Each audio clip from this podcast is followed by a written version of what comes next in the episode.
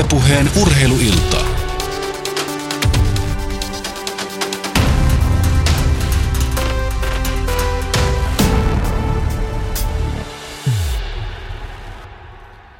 Hyvää iltaa Yle Puheena kuulijat ja tervetuloa mukaan suoraan lähetykseen. Tänään meillä kaksi tuntia aikaa ja aiheena on salibändi, se urheilumuoto, jossa Suomi on voittanut neljä kertaa poikien, kolme kertaa miesten, kaksi kertaa naisten ja kerran tyttöjen maailman mestaruuden.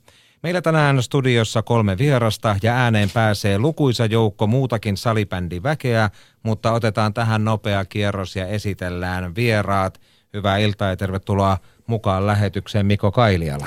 Kiitos paljon. Sinä olet maailmanmestari sekä pojissa että miehissä. Näin on päässyt käymään jo, että tota, pienellä iällä on, on tota, muutama meritti tullut vyölle, mutta haetaan niitä lisää vielä. Hienoa, kun olet täällä studiossa tänään Yle Puheen suorassa lähetyksessä. Hyvää iltaa ja tervetuloa mukaan myös Mia Karjalainen. Kiitos. Maajoukkueesta ja Porvoon salibändiseurasta tuttu taituri, joukkueesi kapteeni myöskin. Joo, kyllä. Porvoon salibändiseurassa. Joo. Mitä salibändi on sinulle antanut tähän mennessä?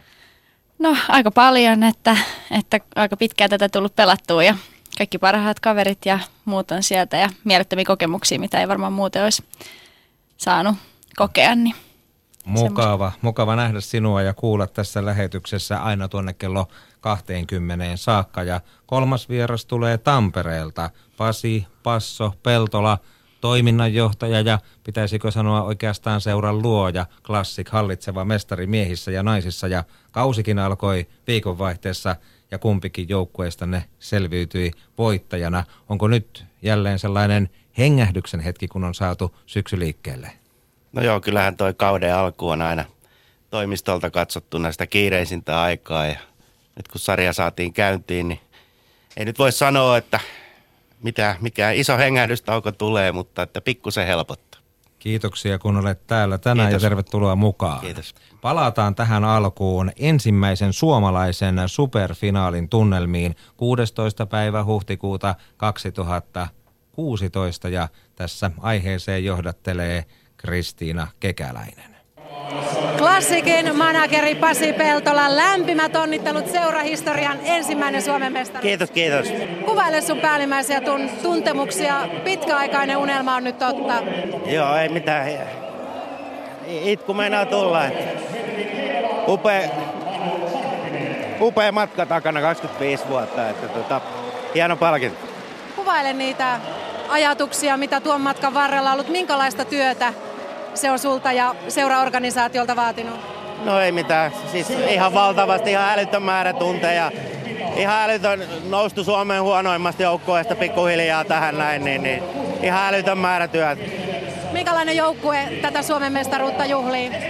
Ihan uskomaton, hieno joukkue, hienot valmentajat, hienot taustat ja, ja iso kiitos hei kaikille niille, jotka on ollut rakentamassa tätä, ne historian pelaajat, aikaisemmat valmentajat, kaikki. Ne on ollut, ne on ollut tota, tekemässä tätä polkua tälle joukkueelle.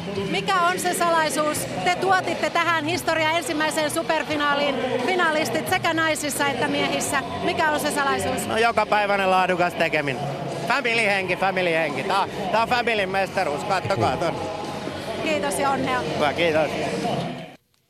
Siinä Pasi Peltola. Kristina Kekäläisen haastattelussa säädetään vähän kuuntelua tänne lisää myös korviin kaikille, mutta Muistat varmasti Passo Peltola tuon hetken. Totesit siinä, että hieno matka on ollut ja 25 vuotta oli sitä tehtyä työtä takana.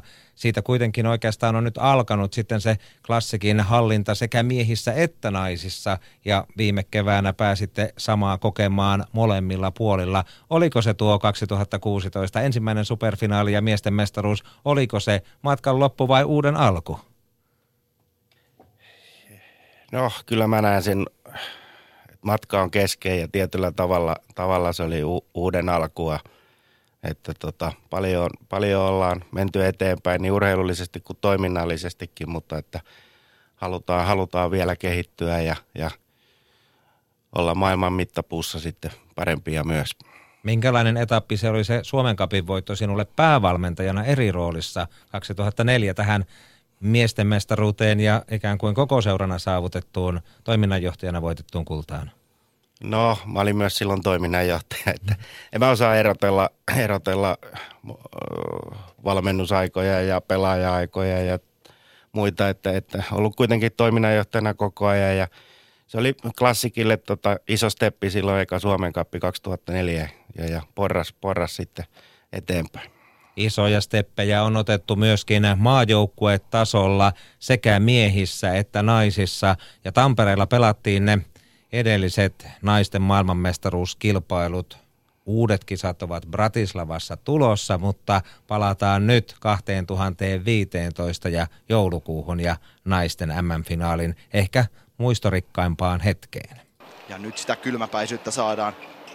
Ehkä maistaa myös myy Kippilältä. Rankkari spesialisti Kippilä tulee! Mikä Mutta hylätäänkö maali? Maali hylätään takia. Myykippilä, kun sinä viimeksi olit tunteita herättäneen rankkarin suorittaja, niin kuinka usein sen jälkeen olet vielä saanut siitä ihmisille kiinnostuneille oman versiosi tapahtuneesta kertoa? No olihan se silloin sen tapahtuman jälkeen aika pitkään niin kuin sitä pyöriteltiin eri paikoissa ja tuli eri, erilaisia mielipiteitä. Onko tuomarit siinä, että pallon menee taaksepäin, koska pallo pitää pelata niin, se näin sitten? Mut nyt se on kyllä unohdettu ja katseet on sit Bratislavassa ja niissä kisoissa. Et ne oli ne kisat ja karvaiseva niin tappio siellä. Ja... On vastassa Sara Jurting, Kauppi, katsoo maltilla, katsoo, katsoo ja tekee Ei. mutta sieltä tulee no. jostain kuin ihmeen kaupalla Jurtingin käsi tielle. Se oli Milleistä kiinni. Maltila katsoo, Juanso Delgado vie Mäkelä ja pallo menee maaliin. Ei surkeuksien surkeus, niin siinä vain käy, että Ruotsi juhlii viidettä maailman mestaruutta. Tämä on aivan järkyttävä pettymys Suomen pelaajille. Luo niin uskoa niin Bratislavaa, että ollaan lähellä ja halutaan voittaa siellä kulta tytöissä olet jo maailmanmestari ja naisissa saavuttanut hopeaa, mutta kuinka lähellä se nyt tulee olemaan? Ruotsin kanssa kun jälleen väännetään? No kyllä mä uskon, että Ruotsi on kovin, mutta kyllä Sveitsi ja Tsekki on kanssa tullut lähellä, että on neljä kovaa maata. Ja, mutta kyllä mä veikkaan, että Ruotsi finaalissa on ja olla, näytitteihän me nyt tässä, että ollaan me suht lähellä, että vielä on töitä tehtävä, että siellä on, mutta hyvällä tiellä olla. Ruotsissa pelaat, siirryit Rönnbyystä Moora IKn riveihin. Minkälaisia asioita liittyy seuravaihdokseen? No halusin jotain uutta ja Muura on ollut kiinnostunut kauan musta ja tuntui vaan hyvältä vaihdolta sinne ja on kyllä lähtenyt hyvin siellä kulkea ja tuntuu, että on oikea valinta, että sinne siirryn. Mitenkäs paljon siellä pystyy, pystyykö enemmän kuin Suomessa nainen panostamaan salibändiin kuin pelaa Ruotsissa? Joo, kyllä mä sanoisin, että siellä vähän, vähän ammattimaisempaa on kuin täällä, että pystyy kyllä panostamaan aika hyvin niin kuin aamu ja illoin, että tosi hyvin. Menevätkö seuraavatkin vuosikymmenet Suomen, Ruotsin, Tsekin ja Sveitsin tahtiin? No niin kuin mä jo sanoin, että, että Tsekki ja Sveitsi on tullut lähelle, niin kyllä mä näen, että tulevaisuudessa on neljä, neljä kärkimaata ja kuka tahansa voi voittaa kultaa. Että se kyllä tiivistyy ja koko ajan tulee lisää maita kisoihin, uusia maita, niin se on tosi kiva juttu, että se levii niin kuin muihin maihin ja tälle. Mikä voisi olla sellainen maa, joka tätä nelikkoa uhkaisi tulevaisuudessa naisissa? Ja pahan kysymyksen heitit, mutta no on siellä Saksa, Norja, tällaiset maat. Norjasta on paljon no, pelaajia Ruotsissa myös, että siellä on kovia pelaajia, niin se voisi ehkä olla yksi. Sanoi Myy Kippilä. Mites Mia Karjalainen, kun olet pelannut 2011, 2013, 2015 MM-kisoissa ja muistat taatusti myöskin tuon Tampereen finaalin rankkarin ja sen tunteet, niin minkälaisen silmin sinä katsot niitä jälkikäteen näin vajaat kaksi vuotta myöhemmin? Mikään niin kuin paras fiilis on, kun katsoo niitä, että öö, ne on kyllä nauhalla tuolla telkkarissa toi finaali ja ne rankkarikisat, mutta en ole pystynyt tähän päivään mennessä katsomaan niitä, että, että tosi pettyneet fiilikset edelleenkin, mutta kohti Pratislavaa tietenkin uusin silmin ja uusin, uudella innolla. Selostaja Matti Härkönen totesi tuossa ratkaisuhetkellä, että finaalitappi oli järkyttävä pettymys. Edelleenkö? Eikö hopea ole kirkastunut yhtään? Ei, se ei ole kyllä kirkastunut. Itse en tässä nyt kunnostautunut keräilemään noita hopeamitalleita. Se ei kyllä siitä kirkastu miksikään. Myy pelaa siellä Ruotsissa, Muura IKssa tällä hetkellä. Tuo kausi varmasti sielläkin on jo starttaamassa. Hän sanoi, että vähän ammattimaisempaa on Ruotsissa, mutta miten sinä koet? Ovatko naiset Suomen liigassa ihan amatööripohjalla liikkeellä? No se riippuu aika paljon niin kuin seurasta myöskin ja siitä, että minkälaiset henkilökohtaiset tavoitteet on sitten, että ehkä maajoukkuepelaajilla niin kuin on enemmän, tai että on ammattimaisempaa, mutta kyllä naisten liikassa Suomessa valitettavasti pärjää kyllä vähän vähemmälläkin panostuksella. Miko Kailialla sinullekin tuo MM-finaali rankkareineen miesten puolella on tuttu. Kun sinä muistelet sitä Myykippilän rankkaria, niin olisiko pitänyt hyväksyä? Ehdottomasti, että olin katsomassa katsomassa ja karvaalta tuntui, että oli itselläkin noussut pehva penkistä siinä ja tuuletteli ja totesi, että aika kylmä hermonen nainen, mutta tota noin, tuomari teki tämmöisen päätöksen ja karu lopputulos, mutta sen kanssa pitää pystyä elämään. Meillä on tässä alkupaketissa ihan vähän niin kuin vahingossa kertynyt salibändin pelaajia ja vähän saman nimisiäkin tai ainakin samat nimikirjaimet, kun on ollut esillä Myy Kippilä, Mia Karjalainen, Miko Kailiala. Ja otetaan tähän vielä Mika Kohonen ja se Miko sinullekin tuttu rankkarikisa sieltä 2016 MM-finaalin huipennuksesta. Kovissa liemissä on Mika Kohonen keitetty. Nyt on myös Reen sitten Ruotsin maalilla. Kohonen. Vilis hirveästi asioita kyllä varmaan päässä, mutta siinä vaiheessa kun rankkari ja lehi ampuu, niin, niin siinä oli tota, semmoinen olo, että tota, koko Vaajakoski ja Jyväskylä ja lähimmäiset ja perheet ja kaikki on takana, että tota, pelkkää nautintoa vaan, mutta tota, eri, erityinen tilanne, erilainen tilanne. Tämä hämyveto. Sen jälkeen Kohonen kieputtaa ja hassuttaa aivan täysin Reeni. Hei hei Reen!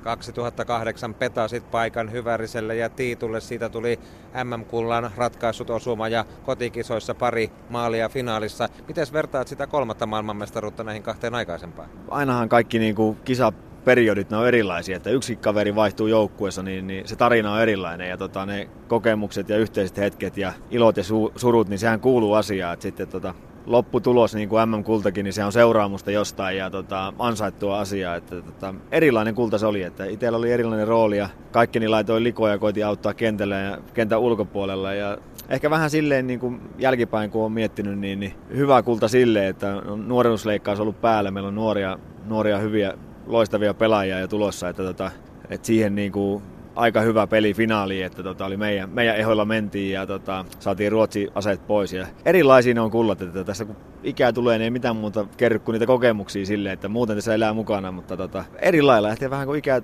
ikää niin kuin tulee, niin sitä osaa ajatella eri lailla ja katsoa ympärille ja nauttia, kun muut nauttii ja sun muuta, mutta tota, yhtä rakkaita ne kaikki kullat on. Jonathan Paulson, Mikko Kailiala. Ja nyt on paikkaa ja Kailiala nostaa pallon aivan yläkulmaan. Jäätävät hermot tällä hetkellä Suomen jokaisella laukojalla ja Mikko Kailiala aivan yläkulmaan. Suomi johtaa kahdella maalilla ja, ja tästä näin seivi, niin sitten alkaa kyllä juhlat Suomella. Samuelson vauhtiin.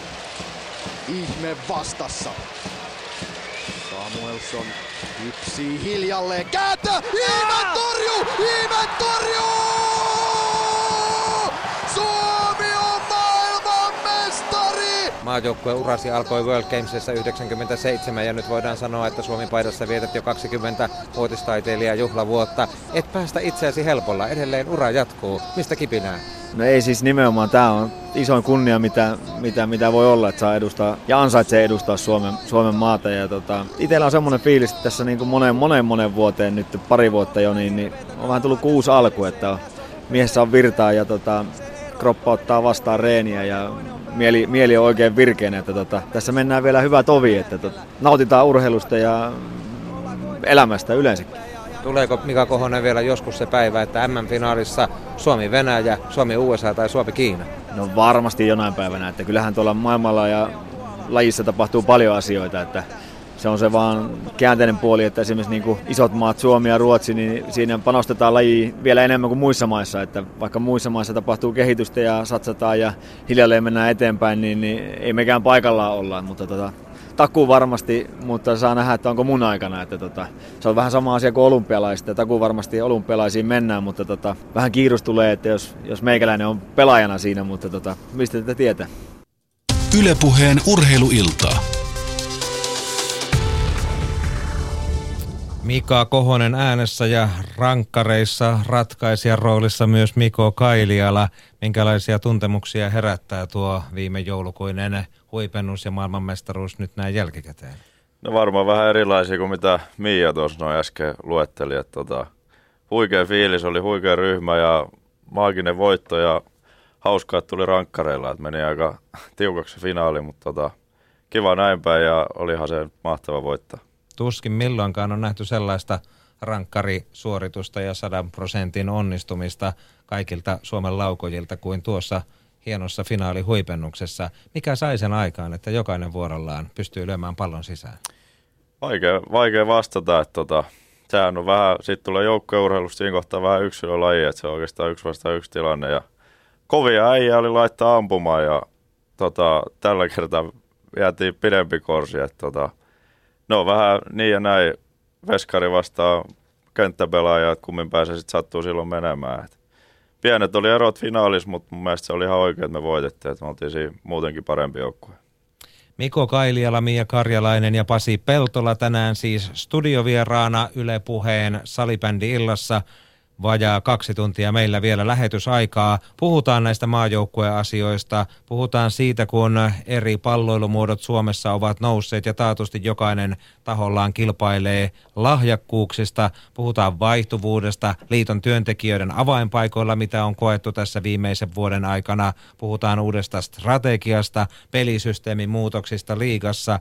Champions Cup on tulossa ja ihan ovella jo lokakuun alkupäivinä Seinäjoella. Kansainväliset kokemukset World Gamesissa pienennettyine peliryhmineen ja lyhennettyine peliaikoineen nousevat myöskin esiin tämän illan aikana. Liiga starttasi eilen. Nämäkin urheilijat, jotka studiossa ovat tänään, olivat jo viikonvaihteessa tulessa ja naisten puolella nuo MM-näkymät ovat hyvin lähellä, kun Bratislavassa pelataan jo joulukuussa ja miestenkin kisat sitten vuoden kuluttua, joissa Suomi puolustaa maailman mestaruuttaan. Tässä lähetyksessä pääsevät Passo Peltolan, Mie Karjalaisen ja Miko Kailialan lisäksi ääneen myös Jo kuulut Myykippilä ja Mika Kohonen sekä myös Laura Loisa, Petteri Nykky, Ismo Haaponiemi, Kurre Westerlund, Jon Liljelund, Tommi Koponen ja Mikko Kohonen sekä Jarkko Rantala, Mikael Järvi ja myös Petri Kettunen joihinkin ennakkotietoihin vielä lisäyksenä. Vanha päävalmentaja maajoukkueesta ja mestari Luotsi on myös äänessä tänään. Ja äänessä on myös Jussi Putkonen, joka kertoo niistä mahdollisuuksista, jotka teillä kuulijoilla on tämän lähetyksen seurantaa ja kommentointiin sosiaalisen median puolella. Niin kuin salibändy, niin me olemme ajan hermolla. Modernia radiota. Eli netin kautta voit osallistua lähetykseen Twitterissä – hashtagillä aihetunnisteella salibändy ilta tai urheiluilta ja meitsi niitä seuraa. Tai sitten meidän nettisivujen kautta yle.fi kautta puhe. Ja Shoutboxissa jo passoa hehkutetaan Stadiak. Passon säpän legenda. Miten kommentoit? Ja kyllä niitä on, niitä on kovempia legendoja, joita ei ole ajateloitu, että tässä ollaan vasta alkutaipaleella. Pikkulegenda. Niin. Nuori legenda. tulossa, tulossa. Mm. No joka tapauksessa olet Pasi Peltola tehnyt pitkään töitä salibändin eteen Suomessa ja tietysti heijastusvaikutukset käyvät myös maamme rajojen ulkopuolelle. Miten sinä muistelet noita MM-finaaleja? Kotikisat Tampereella sinulle tutussa kaupungissa ja toisaalta miesten maailmanmestaruus viime vuoden joulukuussa. Minkälaisia tuntemuksia sinulla meni vai olitko ihan tasaisella pulssilla aina rankkarihuipennuksissakin? Joo, ihan, ihan tasaisella ei menty ja tota, Hakametsässä – sen verran voi Mia lohduttaa, että, että oli heti sen Hakametsän finaalin jälkeen oli sellainen ajatus päällä, että tota, siellä kylvettiin niin kuin tulevan joulukuun mestaruus. Ja, ja jollain tavalla se Kippilän rankkari vielä niin kuin sinetöi, sinetöi sen tulevan joulukuun mestaruuden. Se on, se on tota, kyllä, oli ensimmäisenä heti niin kuin omissa ajatuksissa. Latviassa oli, oli kyllä jo sitten vähän iloisemmat, iloisemmat pulssit rankkarikisan jälkeen, että tota, se oli, se oli upeata, upeata katsottavaa. Tuntuuko Mia siltä, että siellä nyt on siemen jo muhimassa ja joulukuussa sitten iso jytky paukahtaa naisten maajoukkueelta? On se kyllä joo. Näin mä luulen, että se tulee menemään. Että tuolla oli vielä siellä Hakametsässä aika nuoria tyttöjä niin kuin ratkaisijan roolissa, että silloin hädin tuskin 18 ja nyt on sitten pari vuotta vanhempi, että kyllä siellä nyt ihan varmasti kääntyisi toisinpäin, jos olisi sama tilanne. Ja Miko, olet ollut 2014 hopeamitalin joukkueessa ja 2016 kultaa kirkastamassa. Minkälainen se prosessi on? Miten naisia evästäisit? Niin, tota, vähän päinvastoin oli 2014, että käytiin Ruotsin maali ja otettiin nuhaa siinä finaalissa ja näin kävi nyt sitten vähän toisinpäin, että kotikentällä tuli karvasta kalkkia, mutta tota, ei siinä. Meillä oli hyvin pitkälti sama ryhmä, mikä ymmärtääkseni varmaan tulee myös naisilla olemaan ja se on yhteisten kokemusten kautta, niin päästiin siihen pisteeseen, että pelattiin aika hyvä peli silloin ää, viime vuoden joulukuussa ja saatiin Ruotsi kyykkyyn ja onnistuttiin vielä voittamaan sen, niin kyllä siinä yhteisellä tekemisellä ja tuntee ystävät ja kaverit ja pelaajat siinä ympärillä, niin se vie aika pitkälle tuommoisessa turnauksessa. Kuinka salibändissä tilanne on? Miten pelaajat sen kokevat, kun meillä on jääkiekkoturnauksiakin, joihin eivät kaikki aina tule mukaan. Ja lentopallossakin esimerkiksi maajoukkueessa miesten puolella osa vanhasta kaartista on siirtynyt vapaaehtoisesti syrjään ja arvokisat eivät välttämättä enää ihan kaikkia kiinnosta, kun, on, kun niitä on jo nähty. Mutta kuinka tärkeitä MM-turnaukset ovat pelaajille? No semmoista päivää ei tule, että jos tulee kutsu maajoukkueeseen, että Kaililla kieltäytyy siitä, että kyllä se on niin kuin Mihukin tuossa aikaisemmin sanoi, niin se on, tai sanoi, että tota, se on kaikkein isoin homma, mitä tässä lajissa voi tehdä. Ja en varmasti tule kieltäytymään vielä vähemmän MM-kisoista. Tota, kerran kahdessa vuodessa, niin ei niitäkään ihan kauhean usein ole. Ne on hieno tapahtuma, oikeastaan hienoin tapahtuma, mitä tällä lajin parissa on. Ja olen kyllä aina mukana, kun vaan valinta käy. Miten naisissa? Jatkuuko ura maajoukkueessa yhtä pitkään kuin seurajoukkueessa? No kyllä se aika usein menee niin, että, tota, että et niin kauan kuin pelaa, niin sitten tekee sitä täysillä, varsinkin sitten maajoukkuetason pelaaja, niin kyllä se yleensä sitten aina antaa lajille niin kuin ihan kaiken ja sille urheilulle sille niin paljon, että miksei sitten samalla olisi maajoukkuessakin, että aika harvat enää sitten maajoukkueuran jälkeen vielä, vielä niin kuin jatkaa huipulla. Tukeeko se maajoukkuetoiminta seurajohtajan näkövinkkelistä myös sitä seuratason salibändiä vai onko se pois siitä energiasta ja ö, kaikesta muusta, kun maajoukkuekin vaatii aina vuodessa osansa? No kyllä mä näkisin sen tukevana ehdottomasti, että me ollaan ainakin tosi ylpeitä ja, ja siitä, että meillä, meillä on tälläkin hetkellä niin vajaa kymmenen pelaajaa niin miehissä kuin naisissakin maajoukkueessa ja, ja kyllä se on niin kuin me koetaan se plussana, että et, et pelkkää posia siitä, mutta että toki niin kuin äärirajoilla mennään tuon kansainvälisen kalenterin suhteen, että et, et, et siinä saadaan niin kuin pikkusen ehkä tulevaisuudessa miettiä sen, sen – harjoitusturnausten, EFTn ja, ja muiden suhteen niin kuin ajankohtia ja, ja muuta, että tota, ehkä jonkin verran sarjakaudelta pitäisi ottaa pois maajoukkuetapahtumia.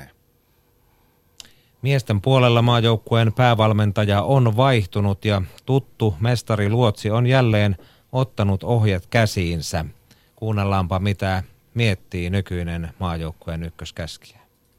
Petteri Nykky muistetaan kaksinkertaisena mestarivalmentajana Suomen maajoukkueesta ja nyt olet palannut jälleen taas joukkueen peräsimeen. Toki töitä liikatasollakin, mutta maajoukkueessa tietysti se suurin huomio sinuun kohdistuu. Minkälaisella motivaatiolla olet vielä, kun olet jo kahdesti pankin räjäyttänyt maajoukkueen kanssa? No hyvällä motivaatiolla, että eihän tässä valmennuksessa ikinä valmiiksi tule. Tota, niin, nuoria uusia sukupolvia ja katsotaan löydetäänkö samanlainen ja vähän parempi drive kuin aikaisemmin. Ja tosi innolla odotan tätä tulevia projekteja. Pitkään on väännetty Ruotsin kanssa ja Sveitsiä, sinullekin tuttu Sveitsi ja Tsekki siinä rinnalla vielä, mutta saadaanko vielä tulevaisuudessa siihen kansainväliseen kärkeen muitakin maita taistelemaan oikeasti MM-kullasta? No, se on tietysti hirveän vaikea kysymys, mutta näyttäisi, että tuolla Latviassa ja Saksassa ja muissakin maissa on tehty hyvää duunia, mutta että kyllähän nämä kärkimaat ottaa vieläkin sellaisia askeleita eteenpäin tuossa urheilullisuudessa ja pelaamisessa, että kyllä se tiukkaa toistaiseksi tekee, mutta että aina sitä sopii odottaa, että niin tapahtuisi. Sinä olet vienyt suomalaista salibändikulttuuria Sveitsiin ja Australiaankin monien töittesi lomassa, mutta onko niistä maista ja niiden urheilukulttuurista jotain, mitä suomalainen salibändiväki voisi oppia? No varmasti molemmissa, tota, niin varsinkin Australia on semmoinen niin hyvällä tavalla kreisiä ihmisiä siellä, jotka on aidosti hulluina urheilusta ja, ja tota, siitä yhteisestä tekemisestä. Ja, ja sitten taas tuommoista pedanttiudesta ehkä tuolta Sveitsin puolesta, että niin, ja, ja sitten fanikulttuurista ja muusta, mutta että niin, kyllä me urheilussa aika hyvällä mallilla Suomessakin ollaan.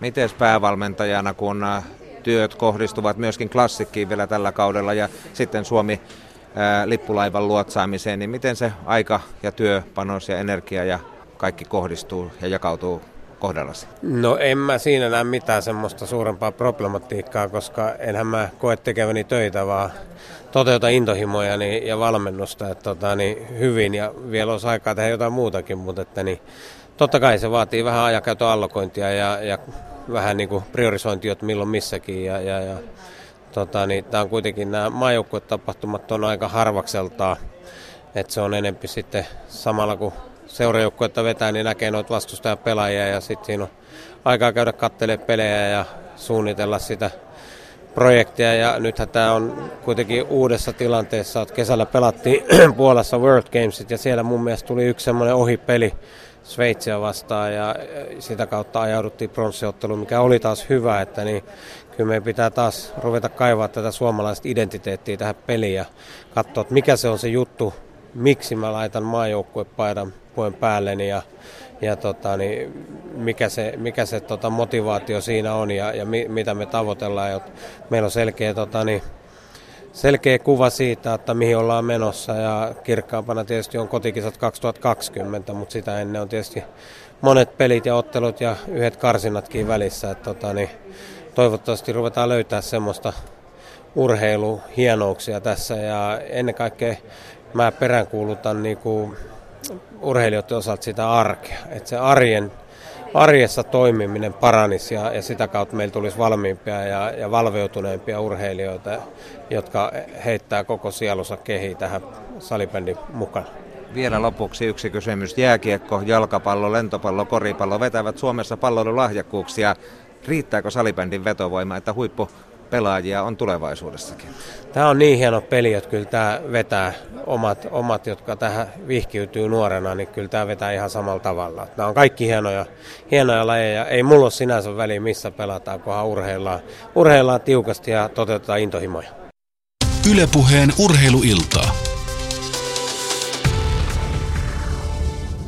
Petteri Nykky siis palannut jälleen Suomen maajoukkueen peräsimeen, luotsasi Suomen Tsekin kisoissa 2008 maailmanmestaruuteen miehissä ja vielä kotikisoissa 2010 jälleen kultamitalin joukkueeksi. Miten sinä Mikko Kailiala koit sen, kun Petri, Petri Kettunen sen viimeisimmän kullan luotsi vaihtuu nyt ja Petteri Nykky palaa ykköskäskijäksi? Ei ole oikein mun, mun päätäntävallassa tämä asia, että tota, pelaajat pelaa coachit coachaa, että tota, tai vaihto tapahtuu ja mennään näillä, että mun on ihan turha kommentoida siihen, että onko se mun mielestä hyvä vai huono asia. Että varmasti oli, olisi ollut hyvä tilanne, jos Kettunen olisi jatkanut ja varmasti on nyt hyvä tilanne, kun Nykkö on, on tota peräisimessä, mutta vaikea, vaikea tähän sanoa mitään, että ei mulla ole oikeastaan mielipidet kumpaakaan suuntaan. Onko eroja? Totta kai eroja. Jokainen valmentaja tuo oman maustensa siihen joukkueeseen ja ryhmään, mutta tota, ei kauhean isoja loppupeleissä. Että tota, niin kuin Nykkö tuossa sanoi äsken puheessa, että peli-identiteetti täytyy vähän ehkä muistuttaa, niin kettusaikakauden luotiin aika hyvä semmoinen peruspohja tuon puolustuspelin kautta ja tota, katsotaan nyt, siihen tulee varmaan jotain uutta mukaan ja katsotaan, miten homma lähtee siitä rullaamaan. Että meillähän on lyhyt historia vasta nykynalaisuudesta täällä uudella emi-rungolla, jos näin voi sanoa. Mm, Petri, äh, Petteri, Petteri Nykky jatkaa edelleen myös klassikin päävalmentajana vielä tämän kauden. Minkälainen neuvotteluprosessi käytiin Pasi Peltola, että sieltä lohkesi myös aikaa maajoukkueelle, kun kyseessä on kuitenkin teidän päävalmentajanne? Niin, no mä vastaisin tuohon noin, salibändi on sen verran nuori, nuori laji valmentajia hirveän vähän. Että et kyllä mä niinku kuitenkin näkisin, että jos puhutaan miesten, naisten – tyttö- tai poikamaajoukkueen pääkoutseista, niin en mä lähtisi rajoittamaan, rajoittamaan tota seurajoukkueen valmennusta, että tota, jos Kanadassa ja Jenkeissä pystytään niin kuin jääkiekkoakin vetämään, vetämään niin kuin maajoukkoita ja seura, seuraprojekteja, niin, niin kyllä meillä pitäisi pystyä salibändissä saamaan. Petteri Nykky totesi tuossa haastattelussa, että olisihan tässä vielä aikaa tehdä muutakin. Miten se vastaus perustellaan sinun näkövinkkelistäsi, kun kuitenkin luotsattavana on sekä klassik että maajoukkue? Niin kyllä, kyllä tota, ehdottomasti mun mielestä en, en, en, en niin kuin näkisi, miksi, miksei, että, että tota, maajoukkueen prosessit on kuitenkin sarja, sarja, sarjat keskeytetään ja, ja, ja silloin, silloin tota, on, on aikaa keskittyä maajoukkueen valmennukseen. Meillä on neljä, viisi valmentajaa meidän liigajoukkueessa. että et, roolitukset kyllä niin kuin pelaa. Enkä itse sanoisi tällä, kun on, on tuossa mukaan pyörinyt, että se millään tavalla vaikuttaisi ää, häiritsevältä, että, että nykyään on kaksoisrooli, että hän valmentaa klassikkia ja tota, maajoukkueet, että ei ole ainakaan tähän, tähän päivään asti niin minkäännäköistä ongelmaa siellä tullut, eikä pelaajista on kesken ole tämmöistä kismaa siellä ollutkaan, että tota, se on mun mielestä vähän ehkä turhaa nostettu niin kuin tiedollisesti tai ää, tarkoituksellisesti esille, että en mä näe siinä ainakaan itse niin NS ulkopuolisena niin minkäännäköistä ongelmaa. Lasse Kurronen valmentaa naisten maajoukkuetta ja hän oli NSTn päävalmentajana vielä viime kevääseen saakka, mutta ilmoitti sitten, että keskittyy pelkästään tähän maajoukkueen hommaan. Miten Mia Karilainen sinä koet? Olisiko kuitenkin parempi ratkaisu ja onko parempi ratkaisu, että päävalmentaja on irti siitä seurajoukkueen valmennuksesta? No se ei varmaan ollut siitä, silleen siitä kiinni, että, että olisi sitten ollut, ai, tai niin kuin, että ei olisi halunnut, tai että halusi erottaa nämä, mutta tota, mä luulen, että siihen tuli niin kuin henkilökohtaiset aikataulutukset ja muut silleen mukaan, mutta kyllä mun mielestä on kiva, että Podek sanotaan se, niin tota, että Pode pystyy käymään nyt niin kuin peleissä silleen aika, aika pitkälti kaikissa kattoja ja tarkkailee, vaikkakin silleen runko on jo aika niin kuin, äh, valmis silleen Bratislavaa varten. No miten siellä naisten maajoukkoissa, kun Marko Panu vaihtui ja Lasse Kurronen tuli tilalle, niin miten tilanne on muuttunut? No kyllä, siinä tietenkin noita vivahteita on niin kuin erilaisia valmentajilla, ja, mutta sitten siinä, sit siinä Markus Huhtimo säilyi, että silleen oli osaksi tuttuja, mutta tota, kyllä siinä aina vähän pieniä eroja on. Tänään meillä Yle Puheen salibändi ilta puhutaan kansallisesti ja kansainvälisesti salibändistä urheilumuodosta, joka on monella mittarilla mitattuna kovassa nousussa, mutta miten korkealle se yltää, siitäkin puhutaan tänään vielä ja Jussi Putkonen on meillä studiossa ja vähän kertailee sitä, miten kuulijat voitte osallistua. Twitterissä hashtagillä salibändy ilta, urheiluilta, seurataan niitä tai nettisivujen kautta yle.fi kautta puhe. Ja täällä Toni Lötjönen kommentoi, vartti mennyt eikä sanakaan tasoeroista. Oho.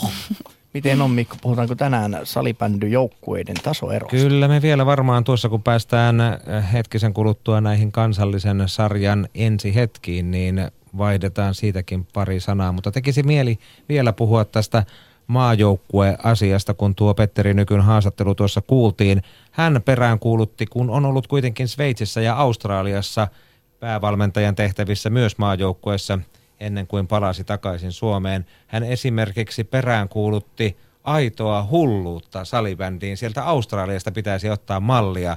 Teillä on Pasi Peltola siellä klassikissa ja Tampereella family-meininkiä, mutta onko se riittävän aitoa hulluutta vai vieläkö väännetään kreisimpään suuntaan jatkossa? No ilman muuta pitää, pitää mennä. Tota, pitää olla uskali, uskaliaisuutta koittaa ja olla erottuva. Että tota, on, on, kyllä me ollaan yritetty, yritetty tätä ja, ja viime vuonna meillä oli pelit festareita ja, ja nyt, nyt viedään pelejä Singaporeen ja kauppakeskukseen ja näin poispäin, että tota, ilman muuta, hullutta peli. Koska muuten salibändyssä nähdään ulkoilmapeli?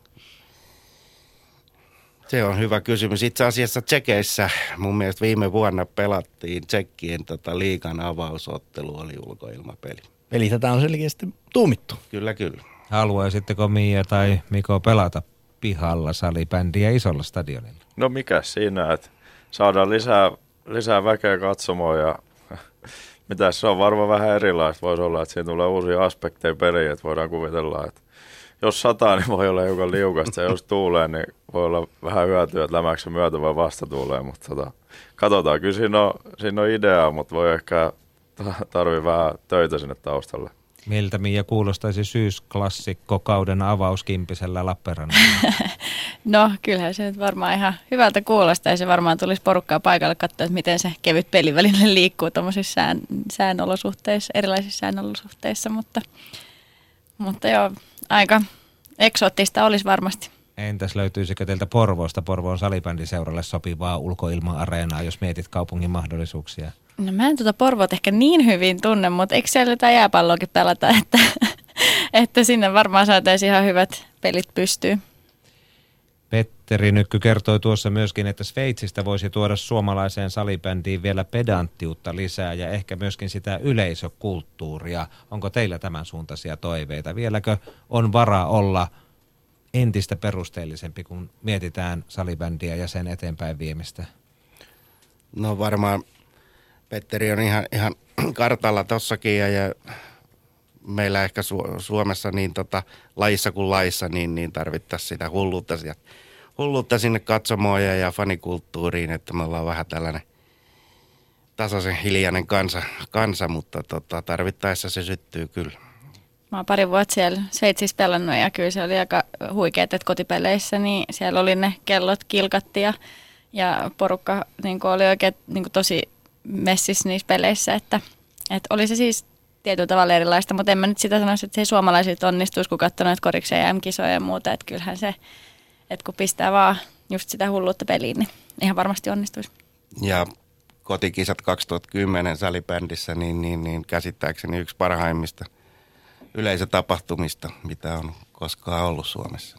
Ja kyllä tuo Hakanmetsäkin pistettiin aika, aika totta, totta. melusaksi ja ja siinä oli ihan mieletön pelaa itse. Joo, kyllä se totta kai se on aina kivempi pelata, jos on kunnon mökä hallissa. itselle ehkä vähän vastaavallainen kokemus oli silloin 2014, kun pelattiin tosiaan Ruotsin maa se M-finaali, niin sanotaan, että ei ollut meidän, meidän kannattajia hirveästi sieltä. Ainakaan ei ollut ihan hirveästi äänessä, mutta tota, se on semmoinen ehdottomasti, mitä, tai minkä takia kannattaa nähdä vaivaa. Ja salibändiliigassakin, niin huomaa, että ehkä jossain keskitytään enemmän ja jossain vähemmän. Että on hyviä tapahtumia ja on vähän vähemmän hyviä tapahtumia, mutta tota, kaikilla on omat haasteensa ja varmaan jokaisessa seurassa, jokaisessa organisaatiossa niin tehdään voitavan, voitavansa se asia eteen, mutta tota, pelaajan näkökulmasta niin totta kai sitä toivoo aina, että olisi häkki täynnä ja kova melusia, että se on aina kivempi pelata, mutta tota, vaikeita asioita lähteä selvittelemään, että miten semmoinen saataisiin järjestymään, mutta eikä ole, eikä ole meidän pelaajien asia. Että tota, sitä varten meillä on Passo Peltola ja muut. Tasoeroja siis joukkueiden lisäksi myöskin tapahtumien välillä. Palataan niihin tasoeroihin, mutta kun tekin otitte esille sen, että koripallossa oli hieno tunnelma ja tiedetään, että Suomi on aika monessa pallopelissä mennyt eteenpäin ja menestynyt ja Suomesta ei enää ehkä puhuta niinkään yksilöurheilun valtamaana, vaan – joukkueen lajeissa on tapahtunut selvä muutos 70- tai 80-lukuun verrattuna, niin mietitään hetken aikaa sitä, kun Suomessa kuitenkin ikäluokat hupenevat ja jokainen pallolulaji haluaa itselleen ne lahjakkaimmat juniorit. Liiton puheenjohtaja Ismo Haaponiemi ei osaa olla huolissaan eikä kateellinen, vaikka muissakin urheilumuodoissa kuin salibändissä on tällä hetkellä kova imu päällä. Te on lapsesta asti urheilu kaikki lajit ristiin rastiin ja saanut urheilun parissa tehdä ihan päivätyötä sekä jääkiekon parissa kahdeksan vuotta seuratasolla ja salibändin liitossa kuusi vuotta salibändin parissa ja nyt golfin parissa kohta viisi vuotta, että en mä osaa tehdä eroa oikein, että onko joku urheilu tärkeämpää tai vähemmän tärkeää tai parempaa kuin toinen urheilu, että tykkään itse ainakin kaikista urheilusta, enkä näe myöskään sitten näin, niin voisi sanoa urheilupoliittisella tasolla, että, se, että jonkun menestys olisi toisilta pois, että päinvastoin, että kyllä on tosi innostuneesti ja jännityksellä seurannut koripalloa tällä hetkellä, että, että miten hienosti Susijengi on pelannut ja ihan käsittämättömiä otteluita, että niin tiukkoja pelejä voi olla ja niin hienosti taktisesti pystytty viemään ne viimeiset sekunnit. Että kyllä niin uudet nuoret sukupolvet on näyttänyt ja tällä hetkellä koripallossa ja monissa muissakin lajeissa, että semmoinen terve kilpailu urheilulajien välillä on tärkeää, koska se pitää hereillä meidät, sit, ketkä taustalla tehdään töitä. Että jos me hoidetaan hommamme huonosti ja ei tehdä lajiin tämän päivän siitä toimintamalleista, miten me toimitaan ja esiinnytään. Jos ei me tehdä sellaista, että se on kiinnostavaa, niin meiltä häviää harrastajat, jolloin sitten toiset lajit vie niitä harrastajia. Ja sen takia meidän täytyy joka urheilulaji tehdä, tehdä niin kuin sen näköistä toimintaa, mitä lapset ja nuoret ja aikuiset on valmiita harrastamaan. Sitten tietenkin, kun mennään lajien väliseen kilpailuun tos, totisemmassa mielessä, kun mennään resurssiakoon ja muuhun, niin totta kai jokainen haluaa omalle lajilleen, kenen puolesta asioita tekee, niin parasta, mutta terve kilpailu on hyvästä ja maailmaan ja Suomeen mahtuu kaikki urheilut, että ihan varmaan riittää harrastajia kaikille. Ylepuheen urheiluilta. Siinä äänessä Ismo Haaponiemi, Salibändiliiton puheenjohtaja, ja teemana tuon haastattelun osan yhteydessä oli se, että kun palloilut vetävät Suomessa ja taatusti haluavat jokainen menestyä tulevaisuudessakin, mutta ikäluokat pienenevät, niin vieläkö riittää imua salibändiin ihan sillä tavalla, että jaksetaan panostaa sinne huipulle asti? Onko syytä huoleen vai onko tilanne hyvä Pasi Peltola? No meillä on niin iso massa tuossa pohjalla, että lähes 70 000 lisenssipelaajaa ja neljä, lähes 400 000 harrastajaa. Että siitä massasta näkemykseni mukaan kyllä väkisinkin löytyy, löytyy sitten se tarpeellinen porukka, joka, joka haluaa huipulle. Miten urheilijat näette, onko lajissa imua myös tulevaisuudessa vai onko tämä hetken huumaa? Kyllä varmasti on tulevaisuudessa vielä enemmän, että, että tota, tämä on kyllä niin huikea laji, niin kuin jossain sanot, mainittiin, että, että varmasti on niin kuin kiinnostuneita harrastajia ja sitten mun mielestä kun noit nuoria lahjak, ihan äärettömän lahjakkaita pelaajia tulee koko ajan lisää, niin sitten se innostaa myös vielä, vielä niin kuin seuraamaan heidän jalanjäljissä. Koripallossa suomalaiset pääsevät pelaamaan Italiaa ja Ranskaa vastaan ja lentopallossa Brasiliaa, Kuubaa ja Venäjää vastaan oikein huipputasolla, mutta salibändissä Miko edelleen Ruotsia ja Sveitsiä ja Tsekkiä vastaan. Onko siinä riittävästi motivaatiota, että tulevaisuudessakin salibändi kiehtoo? Motivaatiosta kiinni, että jos tota, tuohon aikaisempaa, aikaisempaa palataan sen verran, että riittääkö massaan ihan varmasti, että sanoisin, että ollaan ehkä sen näköisen murroksen edessä, että nyt alkaa tulee sitten niin ns. säpää sukupolveen niin kuin aikuiseen ikään, jotka on pelannut koko ajan säpää. Sitten on vähän vanhempi, kenellä on aika usein niin lätkä tai jalkapallotausta siellä. Et nyt alkaa tulee näitä nuoria, ketä on pelannut koko ajan säpää ja sanoisin, että ei tuossa nyt Suomen palloilun mittakaavassa, niin tuskin saa turha lähteä kenenkään kilpailemaan niistä parhaista. Että varmasti jokainen yksilö tekee oma päätöksensä, että mistä lajia haluaa pelaa ja missä on mielestään paras. Ja sillä tiellä sitten mennään, että ei siinä auta vaikka joku valmentaa sut kovasti johonkin haluaisi tai vaikka koko lajiliitto haluaisi sut jonnekin. Että eiköhän jokaisen oma päätös ole se, että mitä lajia alkaa pelaamaan ihan tosissaan. Tällä hetkellä näyttää hyvältä ja nuoret ovat lajista kiinnostuneita ja tulevaisuudessa ainakin tämän keskustelun perusteella ei ole syytä huoleen. Salibändi liitossa on käynyt aikamoinen puhuri viimeisen puolen vuoden aikana, kun lyhyessä ajassa on vaihtunut monen merkittävän postin haltija. Tätä pohditaan seuraavaksi puheenjohtaja Ismo Haaponiemen kanssa. Miten teillä liitossa tekemisen meininki jatkuu paljon henkilöstövaihdoksia? Sinä olet puheenjohtajana edelleen, mutta Petri Kettunen on lähtenyt tsekkiin ja J.P.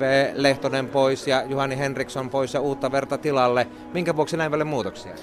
No varmaan se liittyy tähän aikakauteen, että, että kaikki edellä mainitut henkilöt on tehnyt aivan mielettömän upeita työtä salibändin hyväksi ja on siitä henkilökohtaisesti ja liiton puolesta erittäin onnellinen ja otettu. Että tietyssä aikakaudessa mehän ei aloiteta mistään tyhjästä tätä. Että nyt itse on ollut kolme vuotta kohta hallituksessa, niin me on jatkettu siitä, mihin edelliset hallitukset on, on asian saanut ja edelliset työntekijät ja seuraihmiset ja kaikki, että tämä on jonkunnäköinen jatkumo, jossa aina ihmisiä tulee, ihmisiä menee, tulee uusia tilalle, kun toisia lähtee.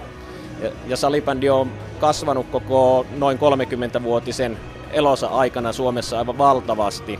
Niin on luonnollista, että tapahtuu vähän liikehdintää ja minun jälkeen tulee puheenjohtajaksi joku toinen ja hallituksen jälkeen seuraava hallitus ja uusien tai vanhojen työntekijän jälkeen uusia työntekijöitä ja ihan varmaan aina niin kuin pystytään asioita kehittämään ja parantamaan. Ja nyt nämä uudet henkilöt, ketä on tullut, niin on tuonut todella raikkaan osaamisen ja uusia näkökulmia ja uutta energiaa tuohon organisaatioon meidän tekemiseen. Että vanhat on tehnyt hyvää työtä, mutta uudet on tuonut yhden pykälän vaihteita lisää siihen ja vauhti sen kun kiihtyy. Että mä, mä en näe siinä suurta dramatiikkaa päinvastoin, että se on osa tämmöistä luonnollista jatkumoa, miten, miten asioiden kanssa eletään. Ylepuheen urheiluiltaa. Näin totesi Salibändiliiton puheenjohtaja Ismo Haaponiemi ja tähän väliin Salibändi illassa tekisi oikeastaan mieli kysyä, että kun sopimustasi päävalmentajana ei jatkettu ja jäit sitten myös pois tuosta huippuurheilujohtajan paikalta, niin oliko se ää, sinun luopumisesi liiton tehtävistä pelkkää luontaista vaihtuvuutta, kuten puheenjohtaja Ismo Haaponiemi totesi, vai miten asiat menivät, Petri Kettunen? No morjesta vaan. Morjesta. Asia, asiat menee niin kuin ne menee ja päättäjät päättäjät, valmentajat valmentajat ja pelaajat pelaa. Ja mulla tietysti tässä kohtaa maailmanmestaruuden jälkeen tuli sellainen, sellainen fiilis, että emme vielä valmentamisesta halua luopua ja sitten mietittiin vaihtoehtoja, mitä tuossa tulee vastaan, kun tuli, tuli selville, että Suomen liitto haluaa tehdä muutosta ja sitten tuli, sit tuli kiinnostava vaihtoehto Keski-Euroopasta ja lähdettiin sinne, että tässä on niinku mun tarina lyhykäisyydessä. No onko se sellainen tarina, että sille voi kuitenkin vielä tulla tulevaisuudessa jatkoa? Petteri Nykky palasi maajoukkueen peräsimeen. Onko mahdollista, että sinäkin vielä tulisit takaisin ihan liiton hommiin tai päävalmentajan housuihin? No never say never, eihän sitä koskaan tiedä mihin mennään, mutta omasta mielestäni tietenkään siltoja ei poltettu mihinkään suuntaan, että asiat on, asiat on saatu jengattua ja, ja, ja nyt pääsee katsoa sitten maailmaa toisesta vinkkelistä ja hakee uusia elämyksiä ja antaa, antaa oman ammattitaitonsa nyt sitten tuonne sekin, sekin maajoukkueelle, sekin liitolle tässä tämän pätkän, mikä siellä sitten ollaan. Minkälaisin mielin olet nyt luotsaamassa Tsekkiä? Ilmeisesti ihan päätoimisena, kuinka rajusti aiotte Suomea ja muita rökittää? No, en mä tiedä, miten aiotaan rökittää ja ketä rökitetään. Kyllä paljon on, paljon on töitä, mutta tietenkin Tsekissä on MM-kisat 2018, eli meillä on kotikisat siellä edessä. Ja valtava into on sekin maajoukkueella, että sekin liitolla mennään eteenpäin. Ja nyt sitten minä ja minä ja Ahti ja se Akseli, valmentajakollegani sitten siellä, niin yritetään viedä omaa tapaamme toimia eteenpäin ja, ja, ja into on valtava pelaajilla opiskella uutta ja liitolla, liitolla tehdä asioita huippurheiluun paremmin palvelevaksi. Et mahtava projekti, että paljon on haasteita, isoja haasteita edessä, mutta yritetään pala kerrallaan, pala kerrallaan panna asioita kuntoon ja toivotaan, että ollaan joulukuussa 2018 riittävän kilpailukykyisiä pelaa kaikkia maita vastaan huipputasolla. Minkälaiset visiot ja suunnitelmat sinulla muuten, Petri Kettunen, on ajatellen työtä salibändissä ja liikunnan eteen? Olet vielä nuori mies ja elämää paljon jäljellä. No nuoruus on suhteellinen käsite ja tota, ei, ei mitään ihmeellistä. Tammikuussa sitten palaan tuonne Itä-Suomen liikuntaopistolle valmennuskeskukseen ja valmentajan ammattitutkinnon tutkinnon pariin tekee töitä sitten siellä, siellä vähän pysyvämmin, mutta toki tietysti Tsekki pysyy tiukasti mukana projektissa ja mennään sitten kohti joulukuuta 2018 niin lujaa kuin pystytään. Tuleeko siihen vielä sitten ensi kevään jälkeen sellainen päätoiminen jakso ennen MM-kisoja? No ei, kyllä sitten mennään sillä yhtälöllä, että ollaan, ollaan niin Itä-Suomen liikuntaopistolla kuin sitten sekin liitollakin töissä, mutta molemmat, molemmat työnantajat on ollut aika joustavia tuon kombinaation suhteen ja saa tehdä sitten valmennusta vähän eri vinkkelistä. Toki päätyönä, mutta eri vinkkelistä sitten kokonaisuuden kanssa. Kiitoksia sinulle Petri Kettunen tästä suorasta osuudesta. Toivotaan sinne lasten harrastuksiin ja muutenkin työhön ja ennen kaikkea tsekkiprojektiin kuitenkin menestystä. Se on lajille hyvä, kun saadaan huipulle lisää entistä kovempaa kilpailua. Kiitos, kiitos. Ylepuheen urheiluiltaa. Siinä siis Suomen kolmannen miesten maailmanmestaruuden päävalmentaja Petri Kettunen, joka on siis tästä eteenpäin Tsekin maajoukkueen päävalmentajana ja valmennustyössä siellä yhdessä Akseli Ahtiaisen kanssa. Mitä ajatuksia Miko sinulla heräsi, kun kuitenkin olit siellä mukana maailmanmestaruutta Peten alaisuudessa voittamassa? Ei mitään. Hieno, hieno persona ja hänelle kiitollinen tietty, että hänen aikakaudellaan pääsi ekan kerran miesten maajoukkojen mukaan. Ja kuljettiin tuossa noin nelivuotinen matka ja päättyi aika kivasti. Että tota, aika hienot, hienot muistot hänestä.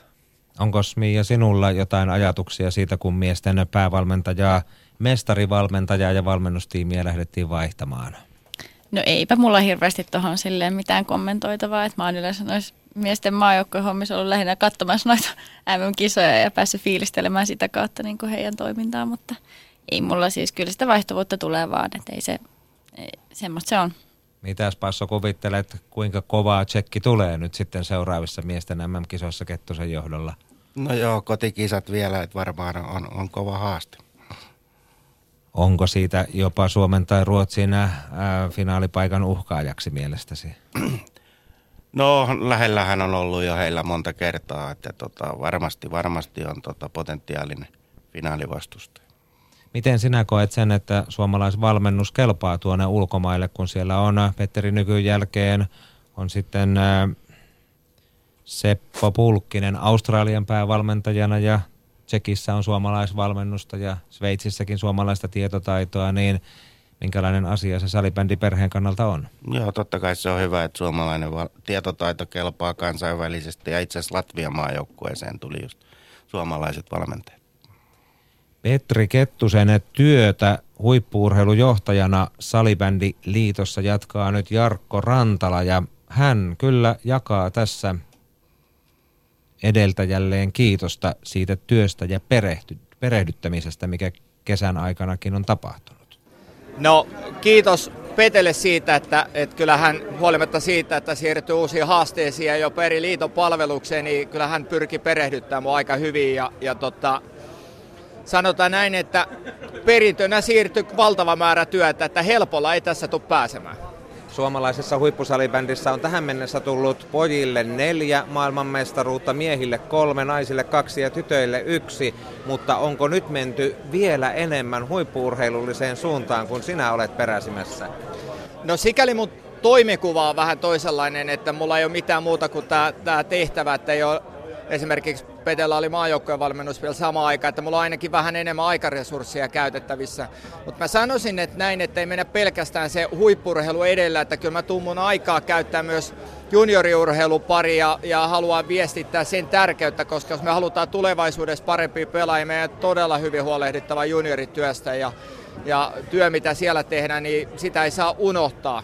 Toki siellä se painottuu niiden huippu juniori joukkueiden ja pelaajien ja seurojen toiminnan seuraamiseen voimakkaammin, mutta toki pitää iso painopiste olla siellä huippurheilupuolella. Mitkä näet uhkakuviksi ja sudenkuopiksi, kun mietitään salibändin eteenpäin menoa ja entistä kovempaa urheilullisuutta tulevaisuudessa? No, tällä kohtaa mä itse nostasin esiin sen, että mitä tapahtuu meidän urheilijoille, kun he tulevat toisen asteen opinnoista pois – lukio, ammattikoulu, kauppalaitos, eli akatemiavalmennuksen piiristä siirtyy niin aikuisten elämään, niin mä näkisin, että siinä on sellainen sudenkuoppa, että siihen meidän on nopeasti keksittävä, että kuinka me taataan pelaajille edelleen erittäin hyvä ympäristö harjoitellaan, riittävä määrä harjoituksia. Meidän tunnustettava tosiasia, että me ollaan kuitenkin amatööripohjainen laji, joukkueet harjoittelee rajallisen määrän yhdessä ja meidän huippupelaajille taas, jotka on huippurheilijoita, pitää taata riittävä harjoittelumäärä ja ja tämä on se yhtälö, mitä mä nyt tässä yritän ensimmäisen lähteä ratkoa, jos puhutaan niin jotain konkreettista. Naisten maailmanmestaruus 99 ja 2001 ja joulukuussa on jälleen mahdollisuus lyödä Ruotsia ja muut. Mikä on visio siihen turnaukseen? No naisilla on erittäin hyvin mennyt kesä takana, että hyvät leiritykset ja, ja joukkueen henki on todella hyvä. Haaste on tietenkin iso, mutta pitää muistaa, että turnaus sitten MM-kisoissa se on lyhyt ja se loppujen lopuksi huipentuu muutamiin otteluihin. Taso siellä naisten puolella on sillä tavalla vähän levinnyt, että itse finaaliin pääseminenkin on jo kova haasteen takana, mutta jos saat finaalissa, niin se on taas yhdestä pelistä kiinni ja mä uskon, että, että me saadaan pari erittäin kilpailukykyistä kenttää ja se luo pohjan, pohjan kyllä siihen, että en lupaa meille maailmanmestaruutta, mutta en mä nyt ihan älyttömästi yllätty, vaikka näin käviskin. Pari kilpailukykyistä kenttää. Mitäs Miia Karjalainen sanot, kun kuitenkin pelataan kolmella ja neljälläkin kentällisellä? Onko Jarkko Rantalalla huippuurheilujohtajana rima liian korkealla? No siis noista kentistä, että kyllä meillä mun mielestä nyt tuossa Finkampenissa oli kolme tosi hyvää ja tasasta ja kilpailukykyistä kenttää, että, ja sitten vielä lisäksi vielä ihan tosi lahjakkaita pelaajia siellä sitten varo, varuilta, mutta tota, kyllä niin kuin, siis sen kärkikymmenikön pitää olla tosi hyvässä kunnossa ja pelillisesti ja fyysisesti, että, että Ruotsi voidaan niin kuin, ja muutenkin päästä finaaliin ja siellä sitten vielä voittaa, että, että pienistä asioista se on niin kuin kiinni. Mutta nyt ollaan kesä hyvin tehty ja mun mielestä arjessakin pelaajat näyttää teke, tehneensä niin kuin hyviä valintoja nyt näitä kisoja ajatellen. Rantala tuossa hehkutti, että on kuitenkin kesä mennyt hyvin ja henki on korkealla. Oliko pelkästään mainospuhetta vai onko sanoille myös ihan oikeasti katetta? On, on. Tosi, siis varsinkin toi joukkuehenki tuossa porukassa on kyllä ihan älytä, että sitten mun mielestä niin kuin viime kisoista niin kuin on muokkautunut tosi semmoinen tiivis porukka ja, ja tota, siinä on oikeasti tosi kiva mennä ja olla ja tehdä hommia yhdessä ja sitten vielä niin kuin tavoitellaan sitä yhteistunnelmaa, niin mikään ei voisi olla silleen paremmin. Minkälaisia ajatuksia Passo Peltola sinussa herätti Jarkko Rantalan visiointi ja puheenvuoro huippuurheilusta ja taustalla muun muassa juniorityöstä? No joo, mun mielestä toi oli tärkeä pointti tuo juniori, junioripuoli, koska sieltä niitä, niitä tota, tulevia maajoukkuepelaajia tehdään ja, ja, ja tota, uskon, että jakellaan sinne, sinne paljon annettavaa. Mites kun Miko Kailiala sinäkään et ole salibändipelaajaksi vielä ihan Mika Kohosen ikäinen, niin – hän kertoo Jarkko Rantala tuossa, että junioriurheilu tosiaan on tärkeää, mutta eikä sitä saa unohtaa, mutta toisaalta, että siellä panostettaisiin vain niihin huippujunioreihin, niin mitä ajatuksia tämä herättää? Olitko sinä jo lapsena ihan huippu vai olisitko sinä pudonnut kelkasti, jos pelkästään huippuihin olisi panostettu?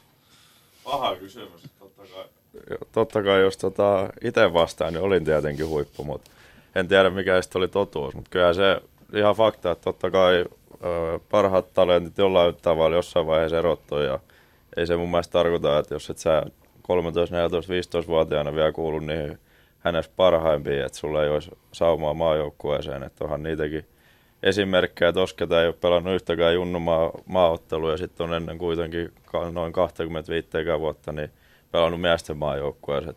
Jokainen yksilö on erilainen ja toiset puhkeaa aikaisemmin ja toiset myöhemmin, mutta tota, totta kai se on hyvä asia ja se, mitä myös miesten maajoukkuepelaajalta vaaditaan, niin se arki pitää olla kovalla tasolla ja sama varmasti naisissa, että tota, mahdollisimman paljon, kun saadaan laadukkaita treenejä alle ja ää, pidetty se kokonaisuus balanssissa ja viety niin kuin, asioita oikealla tavalla eteenpäin, niin sieltähän niitä kaikkein parhaita yksilöitä sitten tulee lopulta.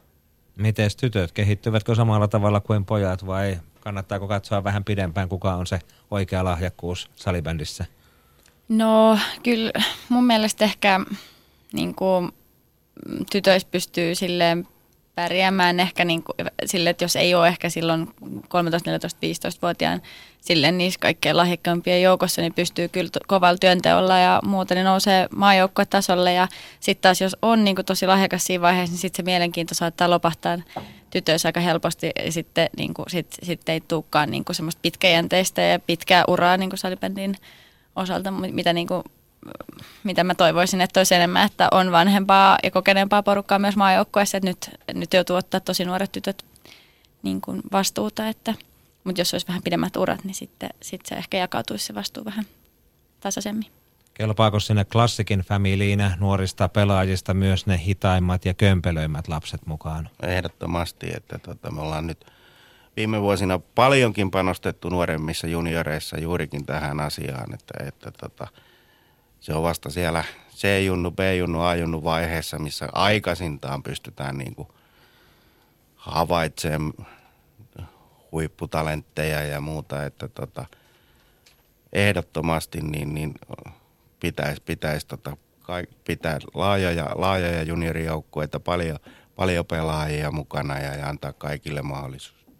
Miko Kailialla lähestyt 25 ja Miijakaan ei ole vielä 30, jos nyt oikein muistelen. Minkälainen on teidän tarinanne? Onko se pelkkää salibändiä vai onko siinä käyty koulua samalla rinnalla ja hoidettu toisen asteen opinnot, joihin perään tuossa Rantalakin vielä heitti ajatusta, että täytyy, täytyy myöskin sitä siviilipuolta hoitaa?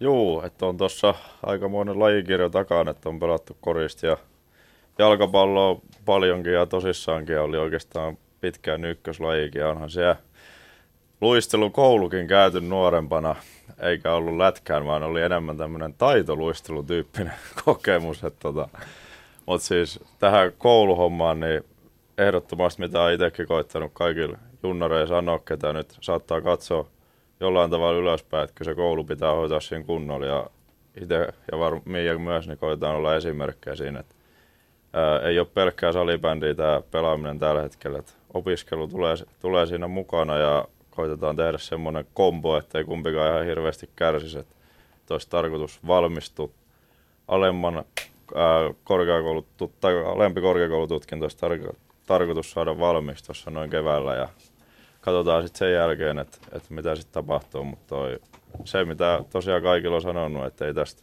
varsinkaan meidän lajista, niin ei ihan kauhean monella ihan ammattia saa ja ihan hirveästi ei sukaan varten jää. Että se on ihan hyvä, että sit jonkunnäköinen backup plan, niin siellä jos nyt sattuu vaikka joku loukkaantuminen tulemaan tai sitten kun pelit loppuukin. Et se on erittäin tärkeä pointti, että pitää hoitaa se koulu myös kunnolla. Joo, mä oon ihan samoin linjalla varsinkin sit naisilla vielä, niin, niin mun mielestä se on aika itsestäänselvyys, että sit ei kukaan oikeastaan lähde rakentamaan niin kuin elämänsä toivottavasti ihan pelkän salibändin ö, varaan, että, että Ruotsissakaan ei oikeastaan pysty vielä naisissa elättämään itteensä ainakaan ihan täyspäiväisesti salibändille, mutta, mutta tota, joo, itse on, ei ole oikeastaan muita lajeja, että mä oon pelannut siis yli 20 vuotta vaan salibändiä ja, ja, tota, ää, ja siinä ohella nyt sitten niin on käynyt yli, tai ollut yliopistossa ja pitäisi keväällä valmistua valtiotieteiden maisteriksi, mutta että tota, kyllä siinä on pakko olla ollut sit koko aika mukana sitten se opiskelu ja se on ihan kivakin, mutta sitten täytyy tietenkin olla sit itselleen armollinen, että että sitten kun treenaa kovaa, niin sitten että sit muistaa myös vähän hellittää sieltä koululta ja sitten kun ei ole kilpailukausi käynnissä, niin sitten tekee enemmän koulua. Että siinä pitää osata sitten vähän niin kuin priorisoida niitä asioita. Mia Karjalainen Porvoon salibändiseurasta, eräviikinkien Miko Kailiala ja klassikin toiminnanjohtaja Pasi Peltola meillä tänään studiossa Yle Puheen salibändi illassa ja Jussi Putkonen seuraa sosiaalista mediaa. Niin, hashtagillä Twitterissä salibändi ilta, urheilu ilta, Yle Puhe ja Jouni Mikola kommentoi, onhan superfinaali hieno juttu, mutta kyllä finaalisarja on parempi. Miten on Mikko, puhutaanko tänään finaalisarja kautta superfinaalista? Puhutaan ihan kohta, otetaan siitä terveiset Jounille ja kiitoksia kysymyksestä. Puhutaan ihan kohta, mennään siihen asiaan, lähestytään sitä äh, salibändi liiton uuden strategian kautta, kun esimerkiksi kauden avaustilaisuudessa toiminnanjohtaja Kari Lampinen esitteli uutta logoa, sitä, että brändiä pyritään kirkastamaan ihmisten vapaa-ajasta lajin osalta entistä paremmin kilpailemaan, viedään lajia eteenpäin maailmalla, otetaan uusia askelia ja niin edelleen, niin mitenkäs nämä uudet tuulet näkee ja kokee pitkän linjan salibändimies ja lajin eteen seurajohtajana vuosikausia työskennellyt Kurt Kurre Westerlund? No, se on aina, aina kun uusi kausi alkaa, niin pitää olla uudet kujeet niin sanotusti, mutta totta kai mun mielestä on hienoa, että, että laji on ennen kaikkea kasvanut ja laji uudistuu. Ja, ja me tavallaan ihan samalla tavalla joku brändi, sanotaanko Coca-Colakin, muuttaa logoa niin, että sä et huomaa edes sitä, se muuttuu noin viiden vuoden välein tai jotain vastaavaa, mutta kyllä mä sanoisin, että lajin lajin pitää tällä tavalla elää ja tuoda uusia kujeita, koska se on mielenkiintoinen ja, ja ennen kaikkea me ei haluta polkea paikallaan, niin tämä on mun mielestä positiivista tulevaisuutta. Salibändi pärjää harrastajamäärissä Suomessa, mutta kun kaikki isot palloilulajit puskevat sitten huipulla eteenpäin ja Suomesta on tullut palloilumaa, niin kestääkö salibändi siinä mukana, kun mietitään mediahuomiota ja yleisön kiinnostusta? kyllä se kestää. Mä muistan silloin, kun mä aloitin 31 vuotta sitten, niin kaikki sano, sano mulle silloin, kun mä olin Salibändiliiton hommissa, niin kaikki sanoi, että tämä laji tulee jäämään tähden lennoksi. Nyt me osoitetaan se, että, että 65 000 rekisteröityä pelaajaa ja kuitenkin Suomen suurin joukkue palloilulaji, niin, niin tota, kyllä nämä luvut näin nuorelle lajille niin nämä on huikeita kasvua. Ei maailmassa ole mitään muuta lajia, joka kasvaa näin nopeasti edelleenkin. Ja kun se kehitys on jatkuvaa, että me ei olla missään vaiheessa pysähdytty, niin kyllä mä sanoisin, että me, me mennään sillä tavalla eteenpäin, että se paine kasvaa siihen, että, että täytyy rakentaa uusia halleja ja, ja, ja, ja sitä kautta se laji taas jälleen kerran kasvaa entistä enemmän. Miten tuo fuusio, sinulla on viikinkitausta SSVtä ja tätä nykyään eräviikingeissä, yntyyt yhteen Tapanilan erän kanssa, kannattiko? Kyllä kannatti ehdottomasti ja, ja tota, me ollaan monissa asioissa tässä tota, menty eteenpäin. Kaikki asiat ei ole vielä sataprosenttisesti, mutta erittäin positiivisesti, ehdottomasti. En päivääkään en vaihtaisi pois. Haluatko Kurt Westerlund jatkoa tulevan kevään jälkeen myöskin superfinaalille vai palataanko, jos sinä saat päättää entiseen? No, voidaan palata tähän. Täytyy sanoa, että kaksi superfinaalia, jotka on ollut, on mun mielestä kaiken kaikkiaan onnistunut ihan hyvin. Toki täytyy muistaa, että silloin kaksi vuotta sitten niin, niin tota, liigajoukkueista ainoastaan yksi tota, kannatti sitä, mutta mun mielestä nyt on hyvä katsoa tämä yksi finaali vielä ja, ja tehdään sitten päätöksiä, mutta oman kantaani en sano vielä tänään. Totesi Kurre Westerlund eräviikinkien manageri. Ja kun Jounikin heitti kysymyksen tuosta superfinaalista ja sen mahdollisesta jatkosta kolmen kokeilukevään jälkeen, niin mitäs tuumaat Miko Kailiala? Hyvä vai huono ratkaisu? Olisiko syytä jatkaa vai palata entiseen? Korjataan sen verran, että on ollut kaksi kokemusta tällä nyt ihan väärin no laskenut. Mutta tota, en osaa sanoa vielä. Mä oon vähän samaa mieltä, että tarvii katsoa vielä. Että totta kai urheilullinen puoli kärsii, mutta sitten taas kuinka paljon siitä saadaan hyötyä niin kuin median sun muun näkyvyyden kannalta, niin siinä on kaksi vähän erilaista aspektia ja ymmärrän molemmanpuoliset argumentit siihen, mutta tota, niin kuin sanoin, niin en itse osaa vielä ottaa kantaa, että onko hyvä vai huono uudistus. Miten naisissa? Toimiiko vai pitäisikö miettiä paluuta entiseen? No se on kyllä joo, siis kaksipiippunen juttu, että kyllä finaalisarjat on semmoisia hienoja juttuja niin kuin urheilijalle, että, että siinä oikeasti katsotaan, että kuka on tehnyt töitä kesälläkin, että, että se venyy usein niin pitkäksi, mutta sitten taas toisaalta se on se yksi tapahtuma ja se saattaa olla vaikka kuinka hienoja sitten niin kuin katsojan kannalta, niin onhan se kiva, että koko salibändi kanssa ja muukin kanssa niin kuin kokoontuu yhteen paikkaan.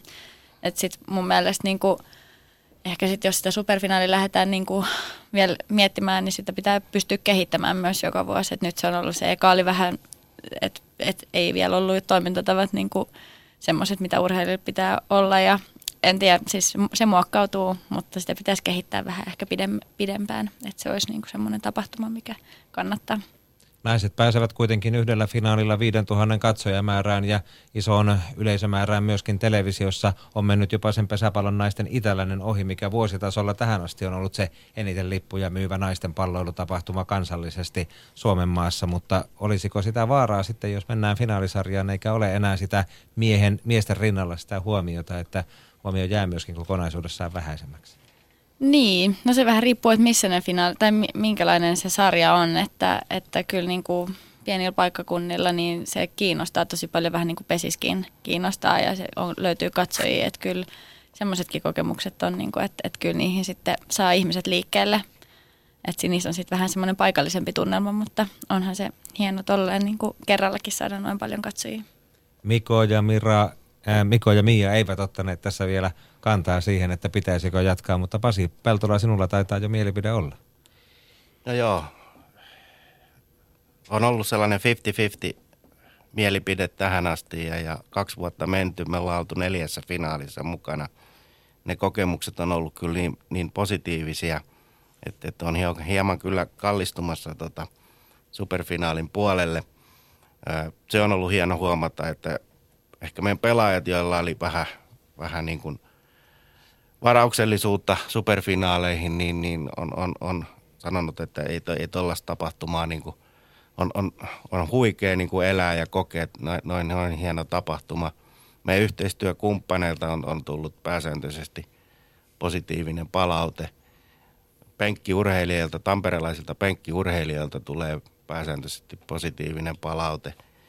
Ja, ja, ja tota, et, et, kyllä, kyllä on kallistumassa siihen – superfinaalin puolelle. Meillä on itse asiassa yli huomenna Turussa Salibändiliigan kehitystyöryhmä koolla ja, ja siellä on uusia hyviä kehitysideoita tulevalle, sanottakoon tässä kohti megasuperfinaalille.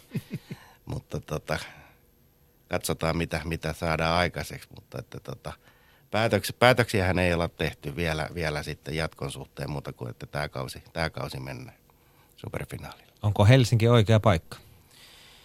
No tällä hetkellä totta kai, totta kai mutta että tota, on ollut puhetta myös, että, että miksei, miksei sitä voisi lähteä tuonne muuallekin Suomeen ja, ja onhan Halleja on, on, Tampereelle on tulossa ja Jyväskylään on tulossa ja Turussakin löytyy iso mökki, että tota, miksei, miksei voisi ajatella, että sitä pelataan muuallakin. Olisiko Mia superfinaali superfinaali Helsingin ulkopuolella? Oo, se sen tietenkin. Että mä oon Sveitsissä pelannut superfinaalia. Kyllä se sielläkin oli ihan superfinaali ja mieletön tunnelma ja tosi hyvä, hyvä tapahtuma. Että kyllä se on ihan, missä se vaan sitten pelataan. Niin se ei oikeastaan paikalle ei ole sille pelaajalle väliä, että, että se on se vaan se yksi peli, mihin sitten keskitytään. Miko, turkulaisena veisitkö sinne isoon areenaan mieluummin kuin Helsingin suureen halliin?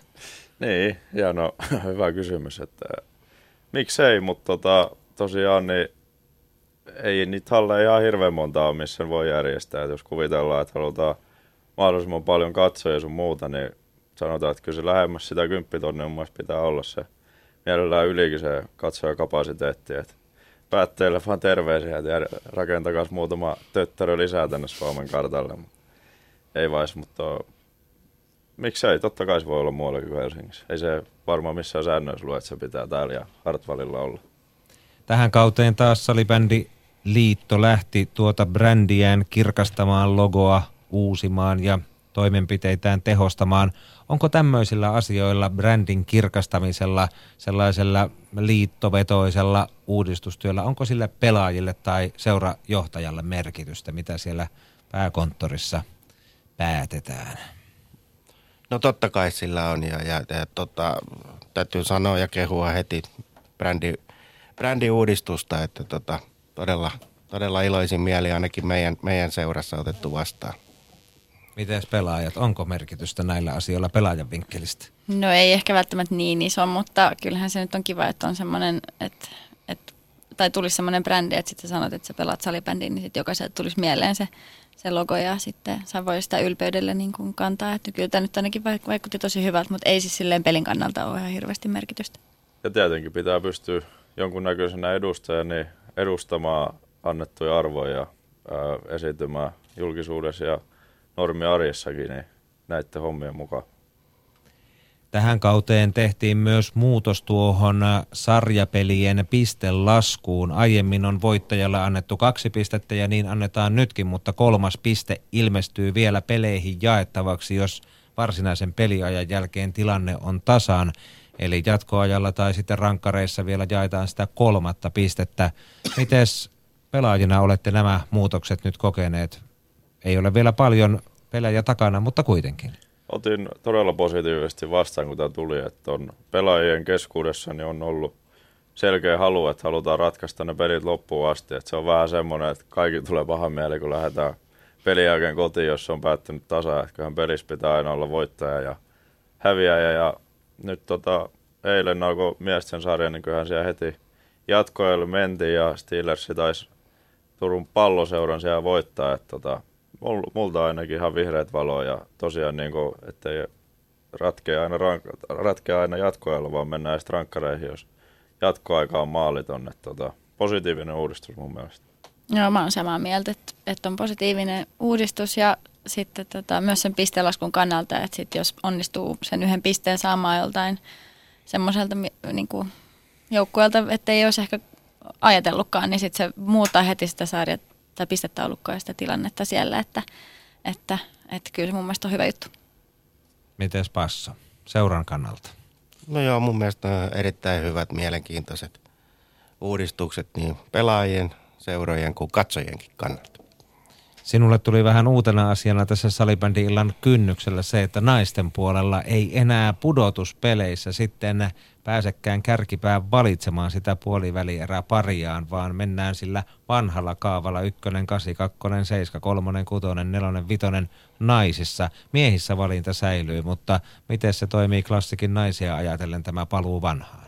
No, eihän sillä nyt älytöntä merkitystä ole, mutta tota, minun mielestä urheilullisempi merkitys, että, että se valitaan, koska siinä on aina pieni uhka, että, että sieltä 5, 6, 7, 8 runkosarjan lopussa rupeaa tota, taktikoimaan ja, ja katsoa sieltä sopivaa vastustajaa.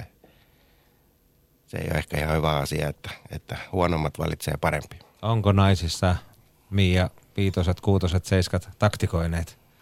No mä en, mu- siitä on jonkun aikaa, kun niitä tälleen, tällä tavalla meni, mutta kyllä siinä oli aina sitten se, se viimeinen peli oli semmoinen, että sen oli pakko alkaa aina samaan aikaa, koska muuten siellä tulee sitten näitä näitä tämmöisiä taktikointeja. Että kyllä mä muistan senkin ajan, kun niitä oikeasti mietittiin ja mentiin vikaan peliin silleen, että, että tota, mitäs nyt kannattaisi tehdä, että voittaa vai häviä. Niin ei sen silleen ole kauhean hyvä juttu. Olisiko miehissäkin ollut syytä palata vanhaan vai toimiiko valintasysteemi? Kyllä mä tykkään tästä valintasysteemistä ihan ennellä mainitusta syistä. Että kyllä se mun mielestä parempi systeemi on, että tota, sieltä pääsee valkkailemaan ja ei pääse tällä ennäs taktikoimaan, vaikkei se millään tavalla meidän hienoa lajien kuulukkaa, että tällä ruvetaan vähän niin kuin filunkipeliä harrastamaan. Mun mielestä joka peli pitää lähteä voittaa ja niin päin pois. Joo, ja ennen kaikkea nämä tällaiset niin kuin, turhat jutut tällaisista taktikoinnista niin kuin jäisi pois, että tota, valintasysteemi on ehdottoman hyvä. Mutta eikö siinä ole se vaara sitten, että kun ei ole oikeastaan merkitystä, oletko viides tai kuudes, niin sitten tulee merkityksettömiä pelejä? Ei, itse asiassa ei, ei, ei, nyt ei pidä paikkaansa. Että, tota, esimerkiksi salibändiliigassa on käynyt näin, että sijoilta 5 ja 6 on menty jatkoon, jolloin tota, ää, vitonen on välttänyt ykkösen välierissä. Eli, eli sillä on todellakin niin kuin edelleenkin merkitys valintasysteemissä, että onko vitonen vai kutonen. Yksi iso asia tähän salibändin syksyyn koittaa jo lokakuun alussa, kun Seinäjoella on Championships Cup. Mistä kaikesta oikein on kysymys? Paneudutaan siihen tässä salibändi illassa seuraavaksi. Eli vajaan kuukauden kuluttua Etelä-Pohjanmaalta kajahtaa. Lokakuussa Seinäjoella pelataan sitten seurajoukkueiden paremmuudesta ja Champions Cup on siellä teillä Tommi Koponen Seinäjoella ja se kuulemma tehdään isosti. Kuinka isosti? No kyllä se on Seinäjoella ensinnäkin isoin koskaan järjestetty salipennitapahtuma.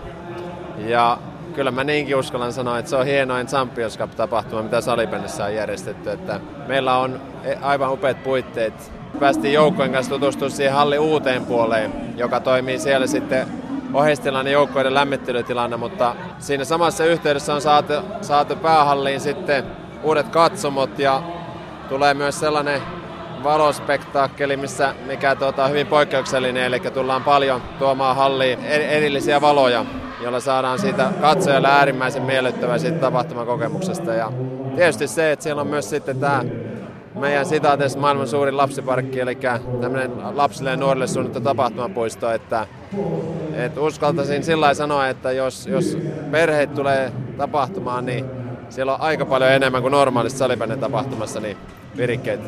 Iso juttu menestyä tapahtuman järjestäjänä, mutta miten merkittävää olisi pärjätä myös pelillisesti? No ilman muuta selvää, että jos tuommoiset puitteet on, niin kyllä me halutaan olla tapahtuma-arvoinen isäntä siellä. Ja me ollaan Champions Cupissa päästy kolme kertaa olemaan mukana ja jollakin tavalla niistä syntynyt jo semmoinen aika hyvä käsitys, mitä se turnaus on ja mitä siellä menestyminen vaatii. Ja parhaimmillaan finaaliin päästy ja vielä on se, se ihan kirkkaa ottamatta. Että totta kai on selvää, että ei lähdetä suosikkina tuohon turnaukseen, mutta, mutta pelataan semmoisessa hallissa, jossa on totuttu pärjäämään, niin on, on, on, on selvää, että lähdetään voittaa ihan jokaista peliä. Mites Mikko Kohonen, kun olet maailmanmestari ja pelannut vuosikausia salibändiä, niin miten tärkeää olisi menestyä SPVn kotiturnauksessa? En mä tiedä, onko se tärkeää, mutta intohimoa siihen löytyy paljon. Että itsekin olen tota, käytännössä voittanut kaiken muun ja kokenut kaiken, kaiken muun henkilökohtaisella tasollakin, paitsi tuolla seurajoukkueiden mestaruuskarkeloissa, että siellä on tullut turpaa aina aika pahasti, niin sinne sitä nälkää on ihan sairaasti jäljellä. Että tapahtuma on hieno ja tietysti itsekin kun seura, seuratyössä on mukana, mukana niin tota, nähdä miten iso sitä tapahtumasta tulee, mutta itsellä näin niin urheilijana, niin kyllä se sydän, sydän ja pääkoppa on aika paljon miettinyt niitä, niitä hetkiä, että kun saa tota, pelata siellä muiden maiden mestareita vastaan ja katsoa taas, mihin, mihin meidän joukkueesta on. SPV ja Classic miehissä, Classic ja TPS sitten naisissa Suomen edustajana. Jäävätkö naiset huomiossa jalkoihin vai mitä he pystyvät tarjoamaan pohjalaisyleisölle?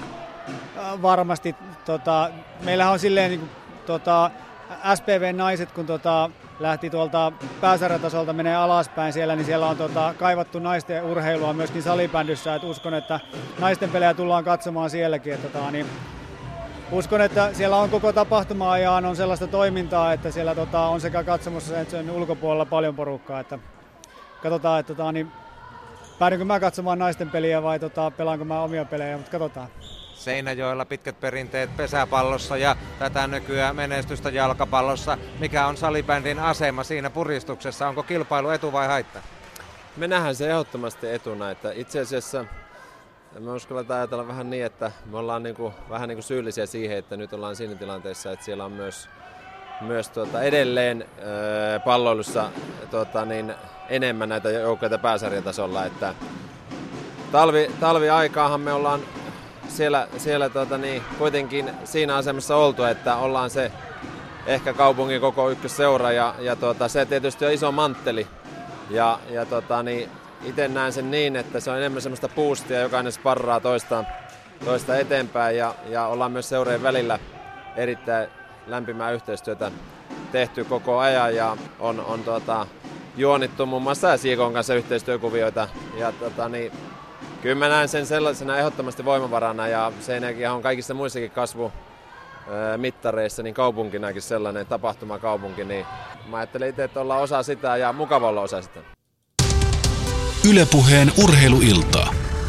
Seinäjoella salibändin lisäksi jalkapalloa, pesäpalloa, aiemmin jenkkifutista ja lentopalloakin on menestyksekkäästi lakeuksilla pelattu. Ja teillä Tampereella Pasi Peltola Tappara on jääkiekon Suomen mestari miehissä ja vast ikään Manse PP pääsi juhlimaan naisten pesäpallon aikuisten Suomen mestaruutta Tampere tässä kansallispelissä. Ja sitten teillä on nuo naisten ja miesten salibändin valtikat käsissänne. Tommi Koponen vakuutti, että se lajien välinen kilpailu vaan puskee eteenpäin Seinäjoella, mutta miten kovaa kilpailua Tampereella käydään huomiosta ja sponsorirahoista ja yleisöstä ja harrastajista? No joo, Tampere tuntuu olevan tällä hetkellä kyllä palloilupääkaupunki ihan, ihan selkeästi ja se, se on hieno juttu ja, ja tota, ollaan pystytty tekemään hyvää yhteistyötä yli, yli lajirajojen ja viime vuonna luotiin tota viiden, viiden seuran kanssa tällainen palloilu, palloilukortti muun muassa, missä oli perintöisku, klassik, klassikia ja Ilves Futis sitten, että tota, mun mielestä on ollut hieno, hieno niin kuin nähdä, että, että sellaista selkeää puukottamista ja, ja muuta, muuta ei, ole, ei ole havaittu ja, ja pystytty aidosti iloitsemaan toisten menestyksestä. Miten tärkeä tuo Champions Cup on teille, kun kuitenkin siellä on miehissä ja naisissa kaksi joukkuetta Suomesta ja klassikon mukana molemmissa ja sitten tietysti SPV kotiseurana miehissä ja TPS naisissa, mutta miten paljon paukkuja pistätte tuohon lokakuun alkuun? No totta kai se on yksi, yksi kauden kohokohta ja syksyn, syksyn kohokohta ja tota, odotetaan, odotetaan innolla turnausta. Ollaan itse asiassa, olen toistakymmentä Champions Cupia kiertänyt tässä vuosien varrella klassikin kanssa ja, ja Suomen, Suomen turnaukset on ollut kyllä ehdotonta eliittiä tapahtuma, tapahtumiltaan ja, ja yleisömääriltään ja tunnelmaltaan 2008 Vantaa Energia-areenalla ja 2013 Tampereella ja uskon, että tämä saa Seinäjoen turnaus jatkoa sille. Porvoon salibändiseura ei ole mukana Champions Cupissa, mutta mikä on naisten esimerkiksi maajoukkuepelaajille tuon tapahtumaan merkitys? Miten Mia Karilainen kokeneena pelaajana tulkitsisit tuntoja? No kyllä se on semmoinen niin kuin, tosi hyvä ja kova startti kauteen, että siitä saa, siitä saa monta kovaa peliä siihen alle ja siitä on hyvä jatkaa. Että totta kai siis kuormitus on varmaan vähän kovempi, varsinkin nyt tälle kisojen alla, niin niillä maajoukkopelaajilla, jotka siellä Champions Cupissa pelaa, mutta se on sitten vaan niin kuin, pitää vaan sitten muistaa sitten myös pitää niitä lepopäiviä, mutta tosi hyvät ja kovat pelit on tiedossa. Miten kovaa Mikko tekisi erävikinkien kanssa mieli mukaan siihen turnaukseen? No joo, kyllähän kyllähän se on tota, kaikkein, se on oikeastaan seurajoukkueiden MM-turnaus. Se on kaikkein isoin turnaus, mitä voi tasolla voittaa. Totta kai halu olisi kova, mutta tuohon niin kuin Miakin sanoi, niin se on seuroilla aina tietty jonkunnäköinen haaste, että sitten tulee vähän niin kuin tämmöinen kolmepiikkinen kausi, että on syksyllä Champions Cup ja sitten on Aboutteralla puolivälis kautta aika usein Suomen kappi ja sitten on vielä huhtikuussa odottelee se Suomen, Suomen mestaruuden päätöspelit. Että tota, vaikeita ja tota, mielenkiintoista varmasti. Klassikilla myös ää, Tampereen ulkopuolella vähän kauempanakin on tätä toimintaa, kun TPSn kanssa pelaatte Singaporessa liigaottelun. Minkä ihmeen takia laitetaan paukkoja toiselle aikavyöhykkeelle matkustamiseen ja tuolla tavalla energian käyttämiseen kesken sarjakauden?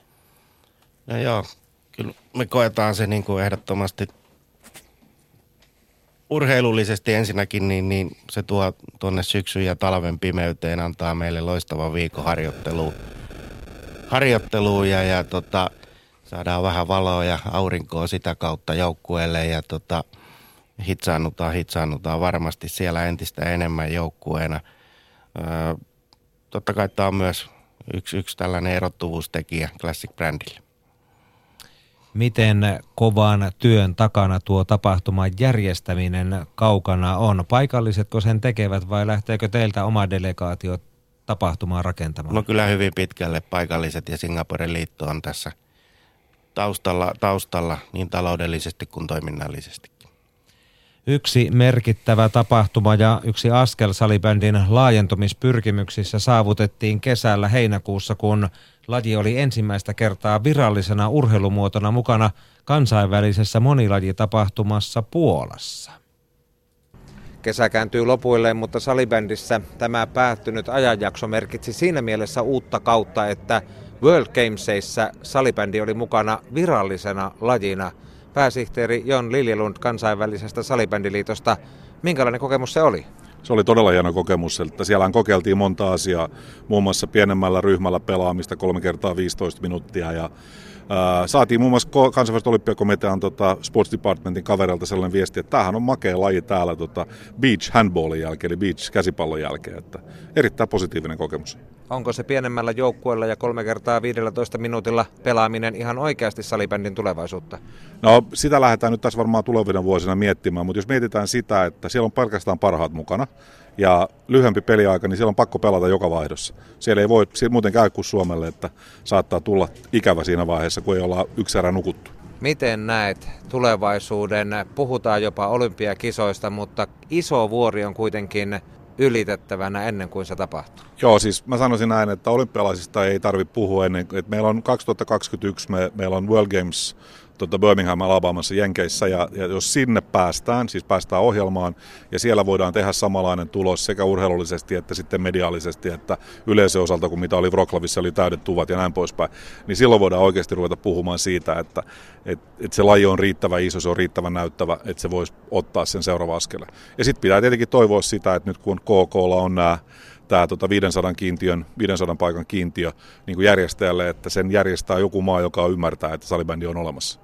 Tuleeko joskus vielä se päivä, että naisten tai miesten salibändifinaalissa on muita maita kuin Suomi, Ruotsi, Sveitsi tai Tsekki?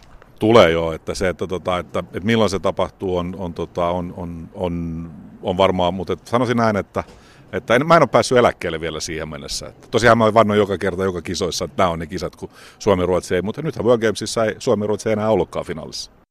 Kertoi Jon Liljelund, pitkäaikainen salibändiliiton, kansainvälisen liiton pääsihteeri ja valotti tuossa sitä myöskin, että World Gamesissa pelattiin paitsi lyhennetyllä peliajalla 3 kertaa 15 minuuttia myöskin 12 kenttäpelaajalla kahden maalivahdin lisäksi.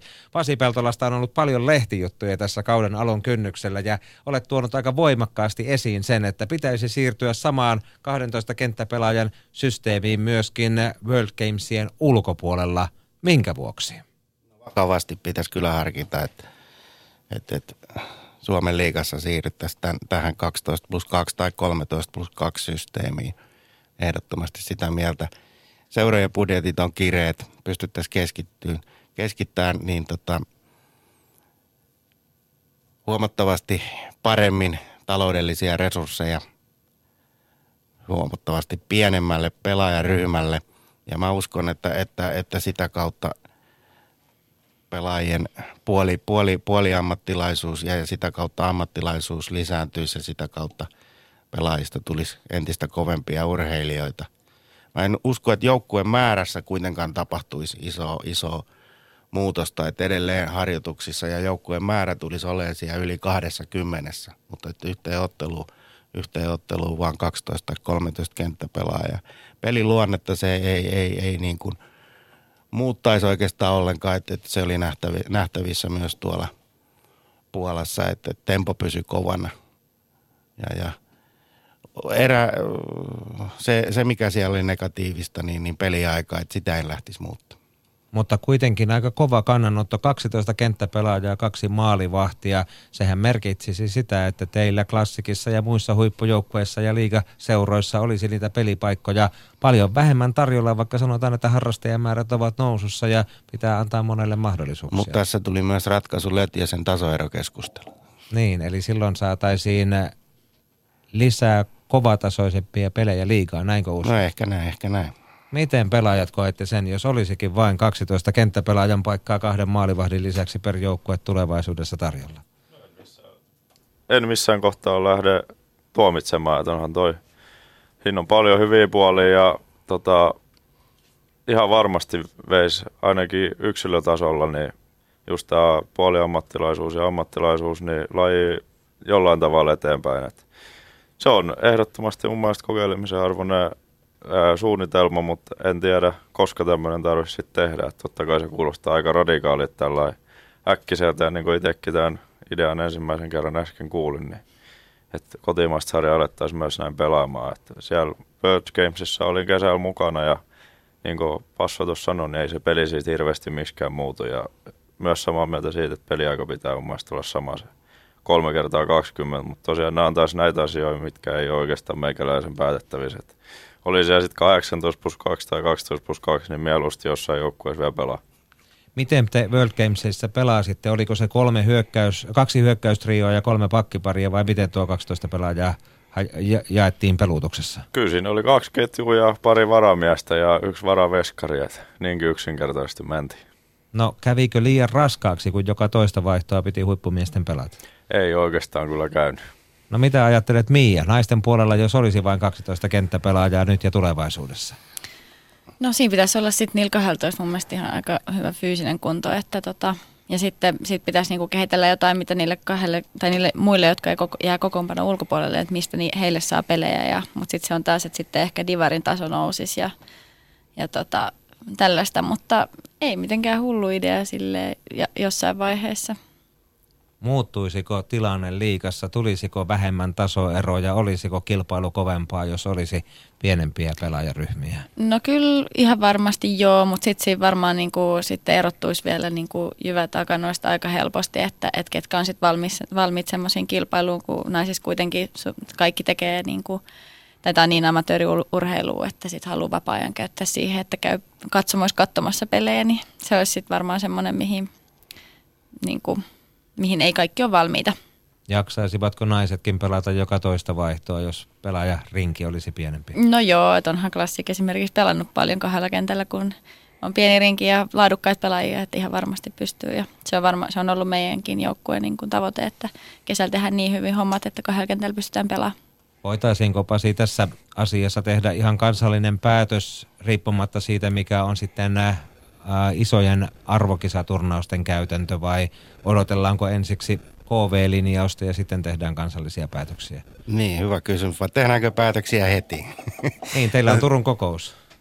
No joo, ei, kyllä, tot, kyllä mä näkisin, että tuohon pitää ottaa IFF mukaan ehkä tähän keskusteluun mukaan ja, ja mahdollisesti e, Ruotsi, Ruotsi, Ruotsin kanssa yhteisrintamassa lähtee ajan. Mutta näet sen tulevaisuutena kuitenkin? Mm, kyllä, ehdottoman harkinna-arvoinen juttu. Juhani Järvenpää kommentoi Twitterissä, onko nyt kiellettyä pelata 12-13 pelaajalla? Hyvä huomio, hyvä huomio. Ei kai. No ei ole, että kyllähän esimerkiksi klassikki niin totta paljon pelaa juurikin näin. Mites teillä Porvoon salibändin seurassa ja eräviikingeissä pelaatteko edelleen niin usealla pelaajalla kuin mitä säännöt sallivat aktiivisesti? No joo, siis no nythän on vasta yksi peli pelattu ja meillä on nyt ainakaan iso rosteri ja tosi paljon hyviä pelaajia, että ollaan kyllä nyt viime, viime peli, tai ensimmäinen peli vedettiin kyllä kolmella kentällä, mutta sitten taas viime kaudella, kun oli paljon loukkaantumisia ja näin, niin kyllä, kyllä kahdella kentällä sitten jo jouduttiin ja pelattiinkin. Valmentajasta riippuen tietenkin, että tota, on siellä, pyöriikö siellä sitten 5, 6, 7, 8, 9, 10 vai kuinka monta jää vuorotellen kentällä, niin sen mukaan mennään, mutta tota, on se totta kai pelaajan näkökulmasta niin kivahan se on joka toista vaihtoa pelata. Et välillä voi vähän hiki tulla, mutta niin se kuuluukin tulla. Ja, ö, yleensä kaikkein tiukimmat pelit, niin yleensä kuitenkin kahdella ketjulla hyvin pitkälti ratkotaan. Et, tota, ei se loppupeleissä varmaan ihan hirveästi muuttuisi, mutta olisi hauska nähdä kyllä, että muuttuuko koko laji siihen sitten jonnekin radikaaliin suuntaan, mutta en usko siihen. Ylepuheen urheiluilta. Vielä parikymmentä minuuttia aikaa ja Jussilta kertaalleen ohjeet siitä, miten voi kommentoida tätä lähetystä ja heittää vaikka kysymyksiä studioon. Shoutboxi, yle.fi kautta puhe tai Twitter, hashtagillä salibändy ilta, urheiluilta, yle puhe ja otetaan sieltä. Täällä onkin Mialle kysymys. Mikä on hyökkääjän ja puolustajan tehtävä salibändy joukkueessa? Näinkin perustavanlaatuinen kysymys. No joo. Onko eroja? No joo on, että kyllä tota, no hyökkäjäthän on maalin tekijöitä, että sen, sen takia ne siellä pyörii siellä hyökkäyspäässä, että, että tota, joukkueessa saisi maaleja ja sitten tota, puolustajat katsoo vähän sitä peliä sen niin kuin, puolustuksen kannalta ja sitten ehkä enemmän pääsee tuossa avauksessa rakentamaan sitä peliä, mutta tota, mutta puolustajille, itse kun on puolustaja, niin tälleen tärkeintä on se, että ei omiin, omiin kolise onko se niin kuin moder- monessa modernissa pallopelissä, että tämmöiset tiukat hyökkää, että tiukat puolustajana rajat alkaa hämärtyä, että koko joukkue osallistuu niin, kuin niin molempiin hyökkäyksiin ja puolustukseen. Joo, ja sitähän tässä nyt niin kuin koko ajan mennään enemmän siihen, että pelataan paikatonta peliä, että, että ja neljällä hyökätään ja että yksiä vähän sitten kattelee, että miten, miten se tilanne kehittyy, mutta, mutta tota, kyllä se ei se nyt ole niin. Se on vaan sekoittaa sitä niin kuin vastustajankin pakkaa, jos puolustaja lähtee kovinkin hyökkäämään. Kausi alkoi eräviikinkien osalta eilisellä 4-10 tappiolla Jyväskylän happeelle. Miko Kailiala, sinulla oli myös tässä pelissä rankkari, niin kuin MM-finaalissa. Silloin meni sisään, mutta eilen et pystynyt maalia tekemään ja tappio tuli muutenkin. Mites nyt faneja lohduttaisit, miten suuntaa antava ensimmäinen peli koko kautta ajatellen oli? Kylmää vettä tuli niskaan joukkueena sekä henkilökohtaisesti että rankkarissa lämäisin pallon maata pitkin kulmalipulle, mikä ei ole ideaali tilanne ja lopputulema, mutta tota, näin nyt pääsi käymään ja sen kanssa pitää pystyä elämään, mutta en, en tiedä, nyt tällä eilen jos oltaisiin kysytty, niin olisi kyllä harmittanut paljon, enkä olisi varmaan mielelläni vastannut kysymykseen, mutta kyllä mä näen, että meillä on niin kokematon ryhmä tällä hetkellä jalkeilla, että se voi olla jopa ihan hyvä tämmöinen wake up call tähän kohtaan, että tossa menee kärkipää ja happeen pelasi kyllä tosi hyvin ja me ei joutu kauan hyvin, että ihan oikeudenmukaiset lukemat ja pitää pystyä aika paljon parantamaan, jos halutaan painettena vaan niistä mitallisijoituksista. Niin, onko se ero jo happeeseen ja klassikkiin kurottavissa tämän kauden aikana kiinni? Tyhmä kysymys. Totta kai, ja hyvin pelataan, niin varmasti Oikeasti. pystytään molemmat joukkueet voittamaan. No hyvä, että uskoa riittää kuitenkin ja, ja tuota, toivotaan, että saadaan vielä yllätyksiä ja kärkeä tasaiseksi. Mites naisten puolella? Teillä Porvoon salibändin seurassa tuli voitto, vieras voitto Turusta 4-3. Joo. Minkälainen startti syksyyn ja kauteen? No se oli tosi hyvä startti meille, että kyllä Tepsi on meidän niin kuin yksi ö, niin kuin tärkeimmistä vastustajista, että, että siellä nyt naisten liiga on mun mielestä tosi kun tuli kymmeneen joukkueeseen niin kun kaventui, niin tasoerot on kyllä kaventunut myös siinä samalla, että, että kärki ku, kuusi joukkuetta niin on tosi tiukkoja, että oli tosi tärkeä voitto meille. Ja totta kai hyvä startti tälle kaudelle. TV-yleisökin pääsi näkemään, kun Classic voitti ensin naisten ottelussa 8-7 Nurmijärveläisen SP Proon ja sitten miesten avauksessa kaatoi lahtelaisen Lasbin 10-4 samat lukemat, jotka oli sitten happeen voittolukemat eräviikinkejä vastaan. Oliko se nyt sitten ihan unelmien täyttymys tuo alku teille kauteen klassikissa? No, no ei varmaan pelillisesti, enkä itse, itse asiassa hirveästi ehtinyt vielä peli, peli, pelin tota, tasoa seuraamaankaan. Tapahtuma vei mennessään ja, ja tehtävät siellä, mutta että tota, oli upea juttu, 1800 ihmistä, hyvä tunnelma ja tota, hienot karkelot, niin, niin, niin tota, se oli hieno avaus. Naisten maajoukkueen avainpelaajiin kuuluu maalivahti Laura Loisa, joka on urallaan menestynyt myös Ruotsissa ja MM-kisoissakin, kun on päässyt jo hopeaa maistamaan. Kultaa tietysti jahdataan edelleen. Kotimaassa Loisa vaihtoi mestarijoukkueen klassikin täksi kaudeksi eräviikinkeihin, mutta minkä vuoksi? No vähän uusia haasteita ja sitten tota, haluttiin muuttaa takaisin Helsinkiin. Et siinä ne pääsyt. Olet myöskin pelannut urallasi Ruotsissa ja menestynyt. Pari vuotta sitten olit Ruotsin liikan paras maalivahti. Miten se salibändipelaajan elo siellä Lahden toisella puolella eroaa siitä, mitä se on täällä Suomessa? No ei se nyt ihan hirveästi, hirveästi eroa, että ehkä se vähän on siellä semmoista ammattimaisempaa se touhu niin kuin liittyen pelireissuihin ja harjoitteluun, mutta tota, ei se noin muuten ero juurikaan. Voiko Ruotsin puolella olla salibändinainen myös ammattilainen? No en osaa sanoa, jos jokunen löytyy, mutta itse olin kyllä ihan töissä sama aika. No mitäs nyt, kun edessä ovat jälleen maailmanmestaruuskilpailut ja edellisellä kerralla kulta oli lähellä Suomella, mutta uusi mahdollisuus tulee, niin mitä ajattelet? No nyt on taas uusi hieno mahdollisuus ja ei mitään, intoa täynnä ja katseet kohti Bratislavaa. Onko se edelleenkin taistelua pelkästään Suomen ja Ruotsin kesken? No ei se kyllä ole. Että ollaan nähty, että erityisesti Sveitsi ja Tsekki on nostanut tästä tasoa ja totta kai siellä on muitakin hyviä joukkueita. Ei se ole pelkästään meidän ja Ruotsin välillä. Tuleeko jonakin päivänä vielä sinne finaaliin tämän nelikon ulkopuolelta joku maa naisten MM-kisoissa? No toivottavasti, mä toivon niin. Ja mun mielestä sieltä on tullut muitakin hyviä maita nyt pikkuhiljaa. Että kyllä varmasti tulevaisuudessa. Mikä olisi sellainen maa, joka seuraavaksi ehkä uhkaisi kärkeä? No vaikea sanoa, mikä ehkä seuraavaksi uhkaisi kärkeä, mutta esimerkiksi MM-karsinnoissa mun mielestä Puola oli yllättävän hyvä. Miten Pasi Peltola koitte sen, kun Laura Loisa vaihtoi klassikista eräviikinkeihin täksi kaudeksi? No joo, ei mitään. Muutoksia tulee, se on ihan luonnollista. Joka, joka vuosi tota, pelaajia tulee ja menee. Että, tota, meillä on siellä kolme, kolme hyvää maalivahtia ja, ja homma jatkuu. Tuossa Laura kertoi, että Ruotsissa ehkä naisten puolella touhu on vähän ammattimaisempaa kuin Suomessa naisten salibändin liikassa. Teette hartiavoimin töitä Tampereella ja Klassikissa asioiden eteenpäin viemiseksi, mutta minkälaiset olosuhteet pystytte naisten puolella tarjoamaan pääsarjapelaajille? Ovatko ihan täyttä päivää työssä ja siihen päälle pelataan vai miten se oikein käytännössä menee? No joo, kyllä, kyllä pelaajat on opiskelee tai on töissä, töissä ja tota, ollaan kuitenkin satsattu sillä taloudellisesti, että pelaajat ei enää maksa, maksa pelaamisesta ja muuta, muut, et, et, kovia panostuksia on, on naistenkin puolelle tehty.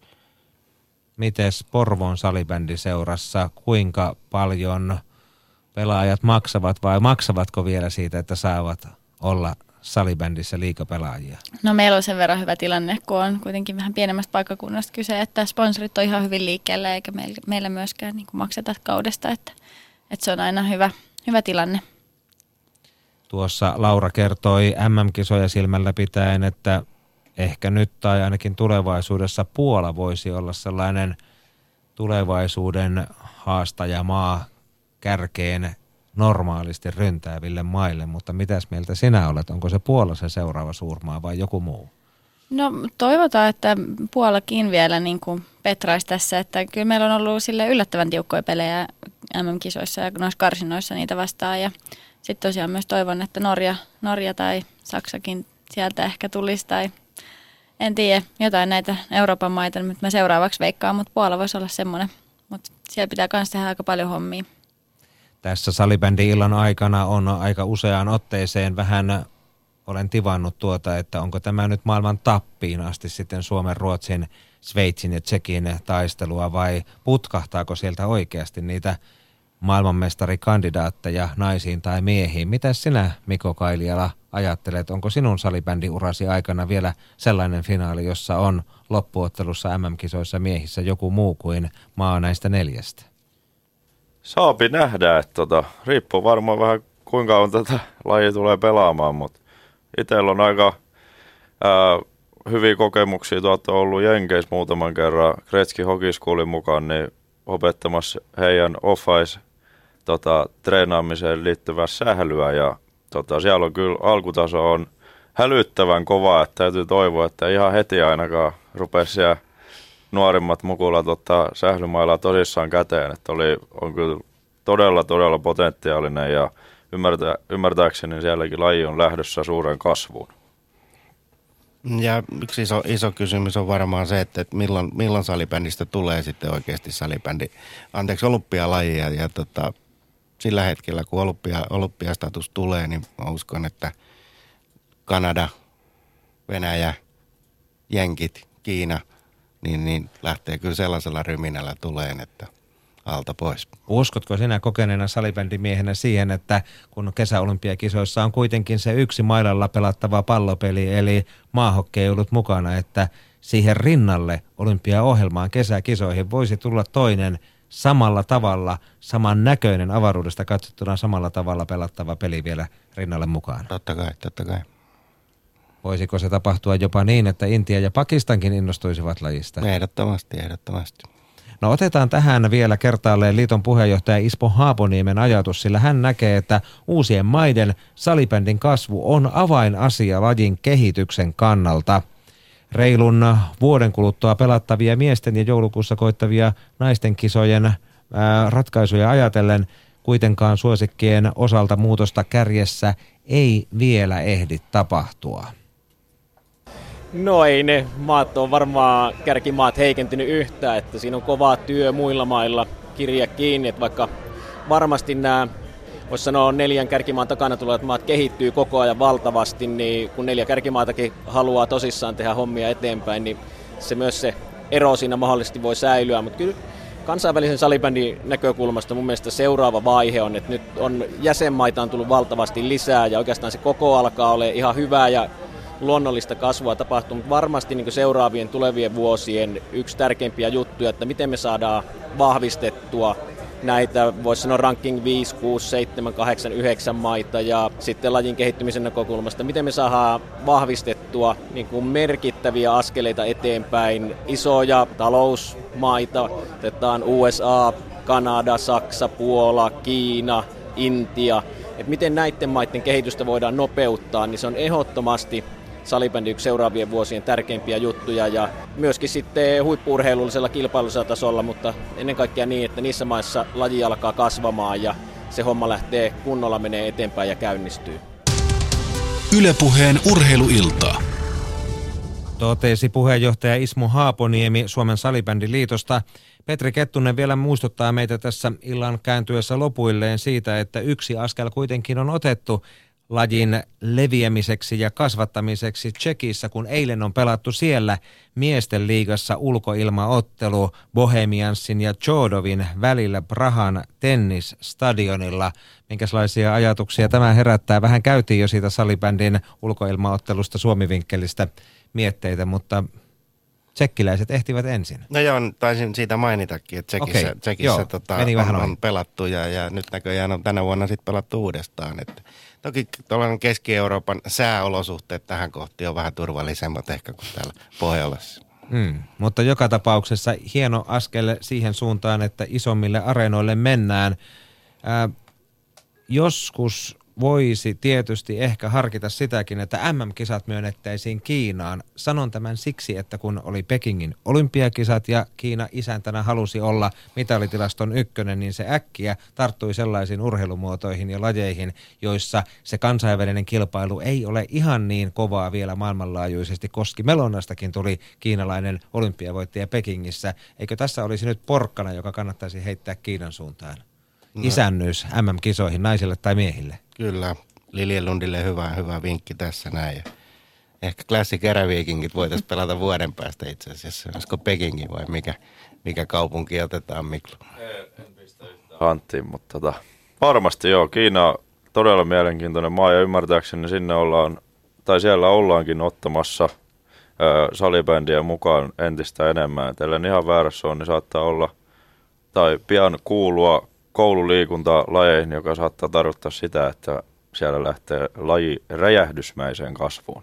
Mm. Uskotko Miia, että naisessakin voisi sama toteutua vai mennäänkö siellä miesten pää edellä? No toivon todellakin, että, että naiset tulee siinä mukana ja, ja se ottaisi tuulta alle myös niin kuin naisurheilussa siellä. Et naisissahan on Singaporessa pelattu kyllä yhdet kisat ja ilmeisesti ihan hyvä. Ja siis opiskelijoiden MM-kisat oli myös siellä muutama vuosi sitten ja oli kyllä hieno kokemus sille, että otti kyllä paikalliset ihan hyvin vastaan ja oli, oli mukana katsomassa tosi hienosti. Meillä on tässä vielä vajaa 10 minuuttia aikaa ja yksi puheenvuoro tulee tuolta äänitallenteeltakin, mutta tässä olisi nyt hyvä hetki vielä nostaa esiin sellaisia asioita, joita emme ole salibändistä vielä alleviivanneet tarpeeksi. Mitäs Mia Karjalainen sinä haluaisit sanoa salibändin tai naissalibändin puolesta tai mitä lähtisit kehittämään, jos valta olisi käsissäsi? No naisurheilun kannalta tietenkin niin sitä näkyvyyttä ja sitä, niin kuin, niin kuin sitä jun, junnutyötä pitäisi vähän kehittää sille, että, että tuotanto olisi vähän kovempaa ja, ja sitten ihan seuratasolla niin katsojia enemmän, että, että se vähän tässä nyt silleen uupuu vielä, mutta mulla on niin nyt vielä tuosta katsoja hommasta ja semmoista näkyvyydestä, että sehän oli ihan mieletöntä niin kuin nais, naisurheilun kannalta siellä just siellä Suomen näissä kotikisoissa silloin 2015, että päästiin kyllä ihan eri tavalla niin kuin otsikoihin ja, ja niin kuin mediankin puolesta niin kuin oltiin näkyvillä, niin se oli tosi hienoa. Shoutboxissa Köpi 62 kysyy liitolle tämän kysymyksen, mutta eikä sitten sopii aika hyvin tähän. Koska aletaan nuorten, erityisesti A-nuorten valtakunnallisissa sarjoissa ottamaan huomioon syksyn ja varsinkin kevään ylioppilaskirjoitukset? Koskee varsinkin pohjoisen paljon matkustavia joukkueita. Pari viikkoa taukoa riittäisi. Asiat tärkeysjärjestykseen. Mitä sanotte? Koska siis varmasti kun puoli ammattilaisjoukkueista on niin, ja näitä erilaisia taukoja tulee, niin suht, mi, miten liitossa, otetaanko tämmöisiä asioita tällä hetkellä mitenkään huomioon? Tai seurassa, kun on kirjoitukset niin. painavat päällä ja pitäisi lähteä pelimatkalle. Niin, runko-ohjelma tulee liitosta ja, ja tota, siinä on tietyt raamit, raamit, minkä puitteissa otteluita saa siirtää ja muuta. Että ehkä, ehkä tämä viesti kuuluu tuonne Alakiven, Alakivenmäelle. Mites Miko, oletko huomannut, että joku abiturientti on ollut vaikeuksissa, kun pitäisi kirjoittaa ja pelata samana keväänä? En usko, että kyllä itsekin pelasin silloin, kun kirjoittelin. Ne oli myös nuorten MM-kisat samana vuonna, mutta tota, en näe. Kyllähän siinä pitää seuraa valmentajan ymmärtää, että, että jos pelaaja kokee, että hänen kuuluu mennä nyt kirjoituksiin tai pitää lukea, että seuraavan päivän kirjoitukset, niin onhan se, se on hänen oma päätös ja sitä pitää kunnioittaa. Että A-junnuus turha puhuu vielä edes millään tavalla, että se on kyllä ihan ää, mamma tai pappa betaalar aika usein, ellei sitten satu, satu itse makselemaan niitä, mutta tota, ihan hyvä kysymys ja varmasti semmoinen, mitä kannattaa miettiä.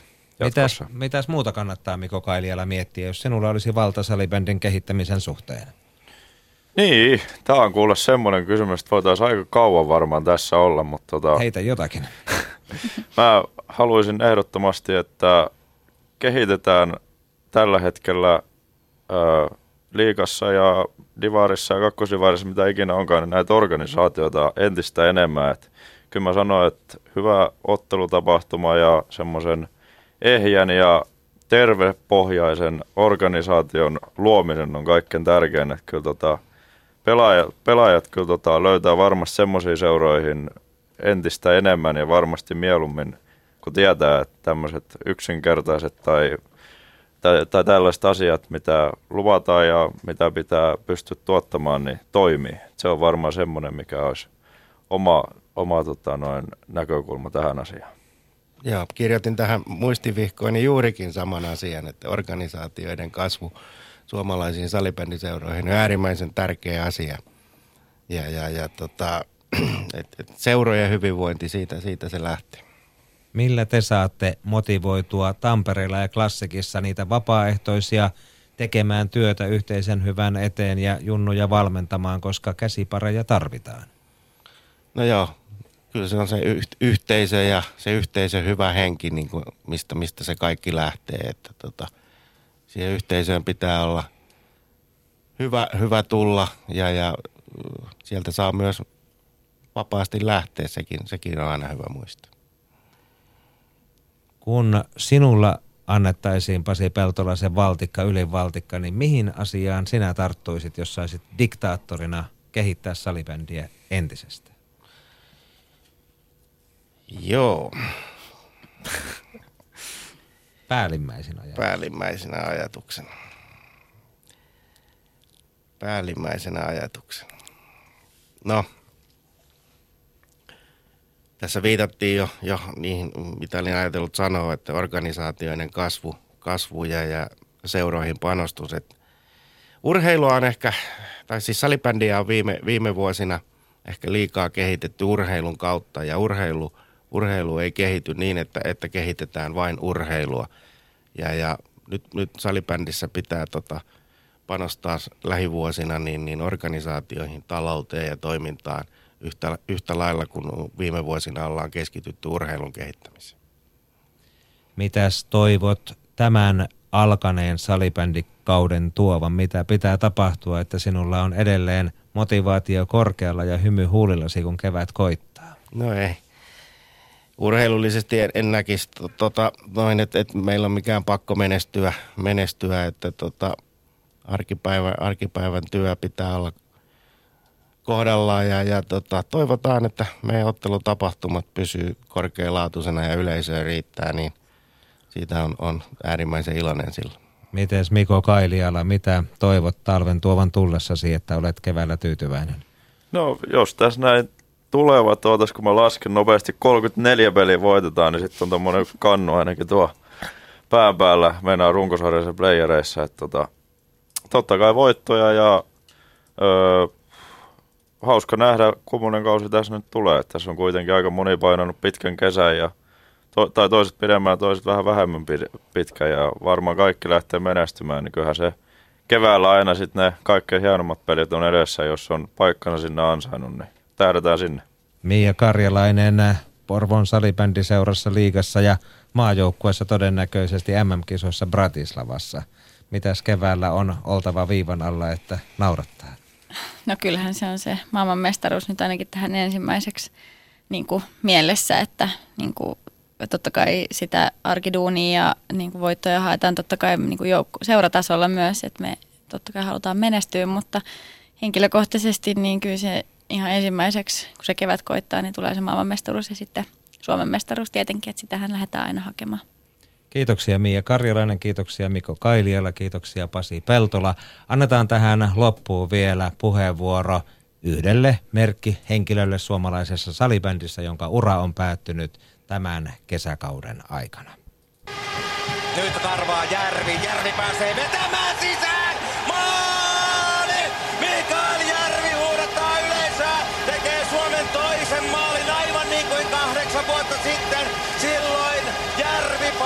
Suomelle ensimmäisen ja kolmannen maalin. Ja kapteeni vie Suomen johtoon ajassa 6-15. Nyt jo lukemin 2-0.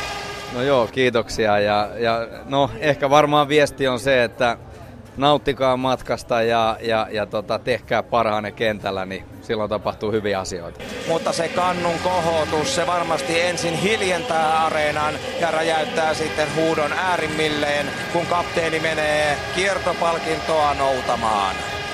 Maailmanmestarit 2010, Suomen salibändimaajoukkue.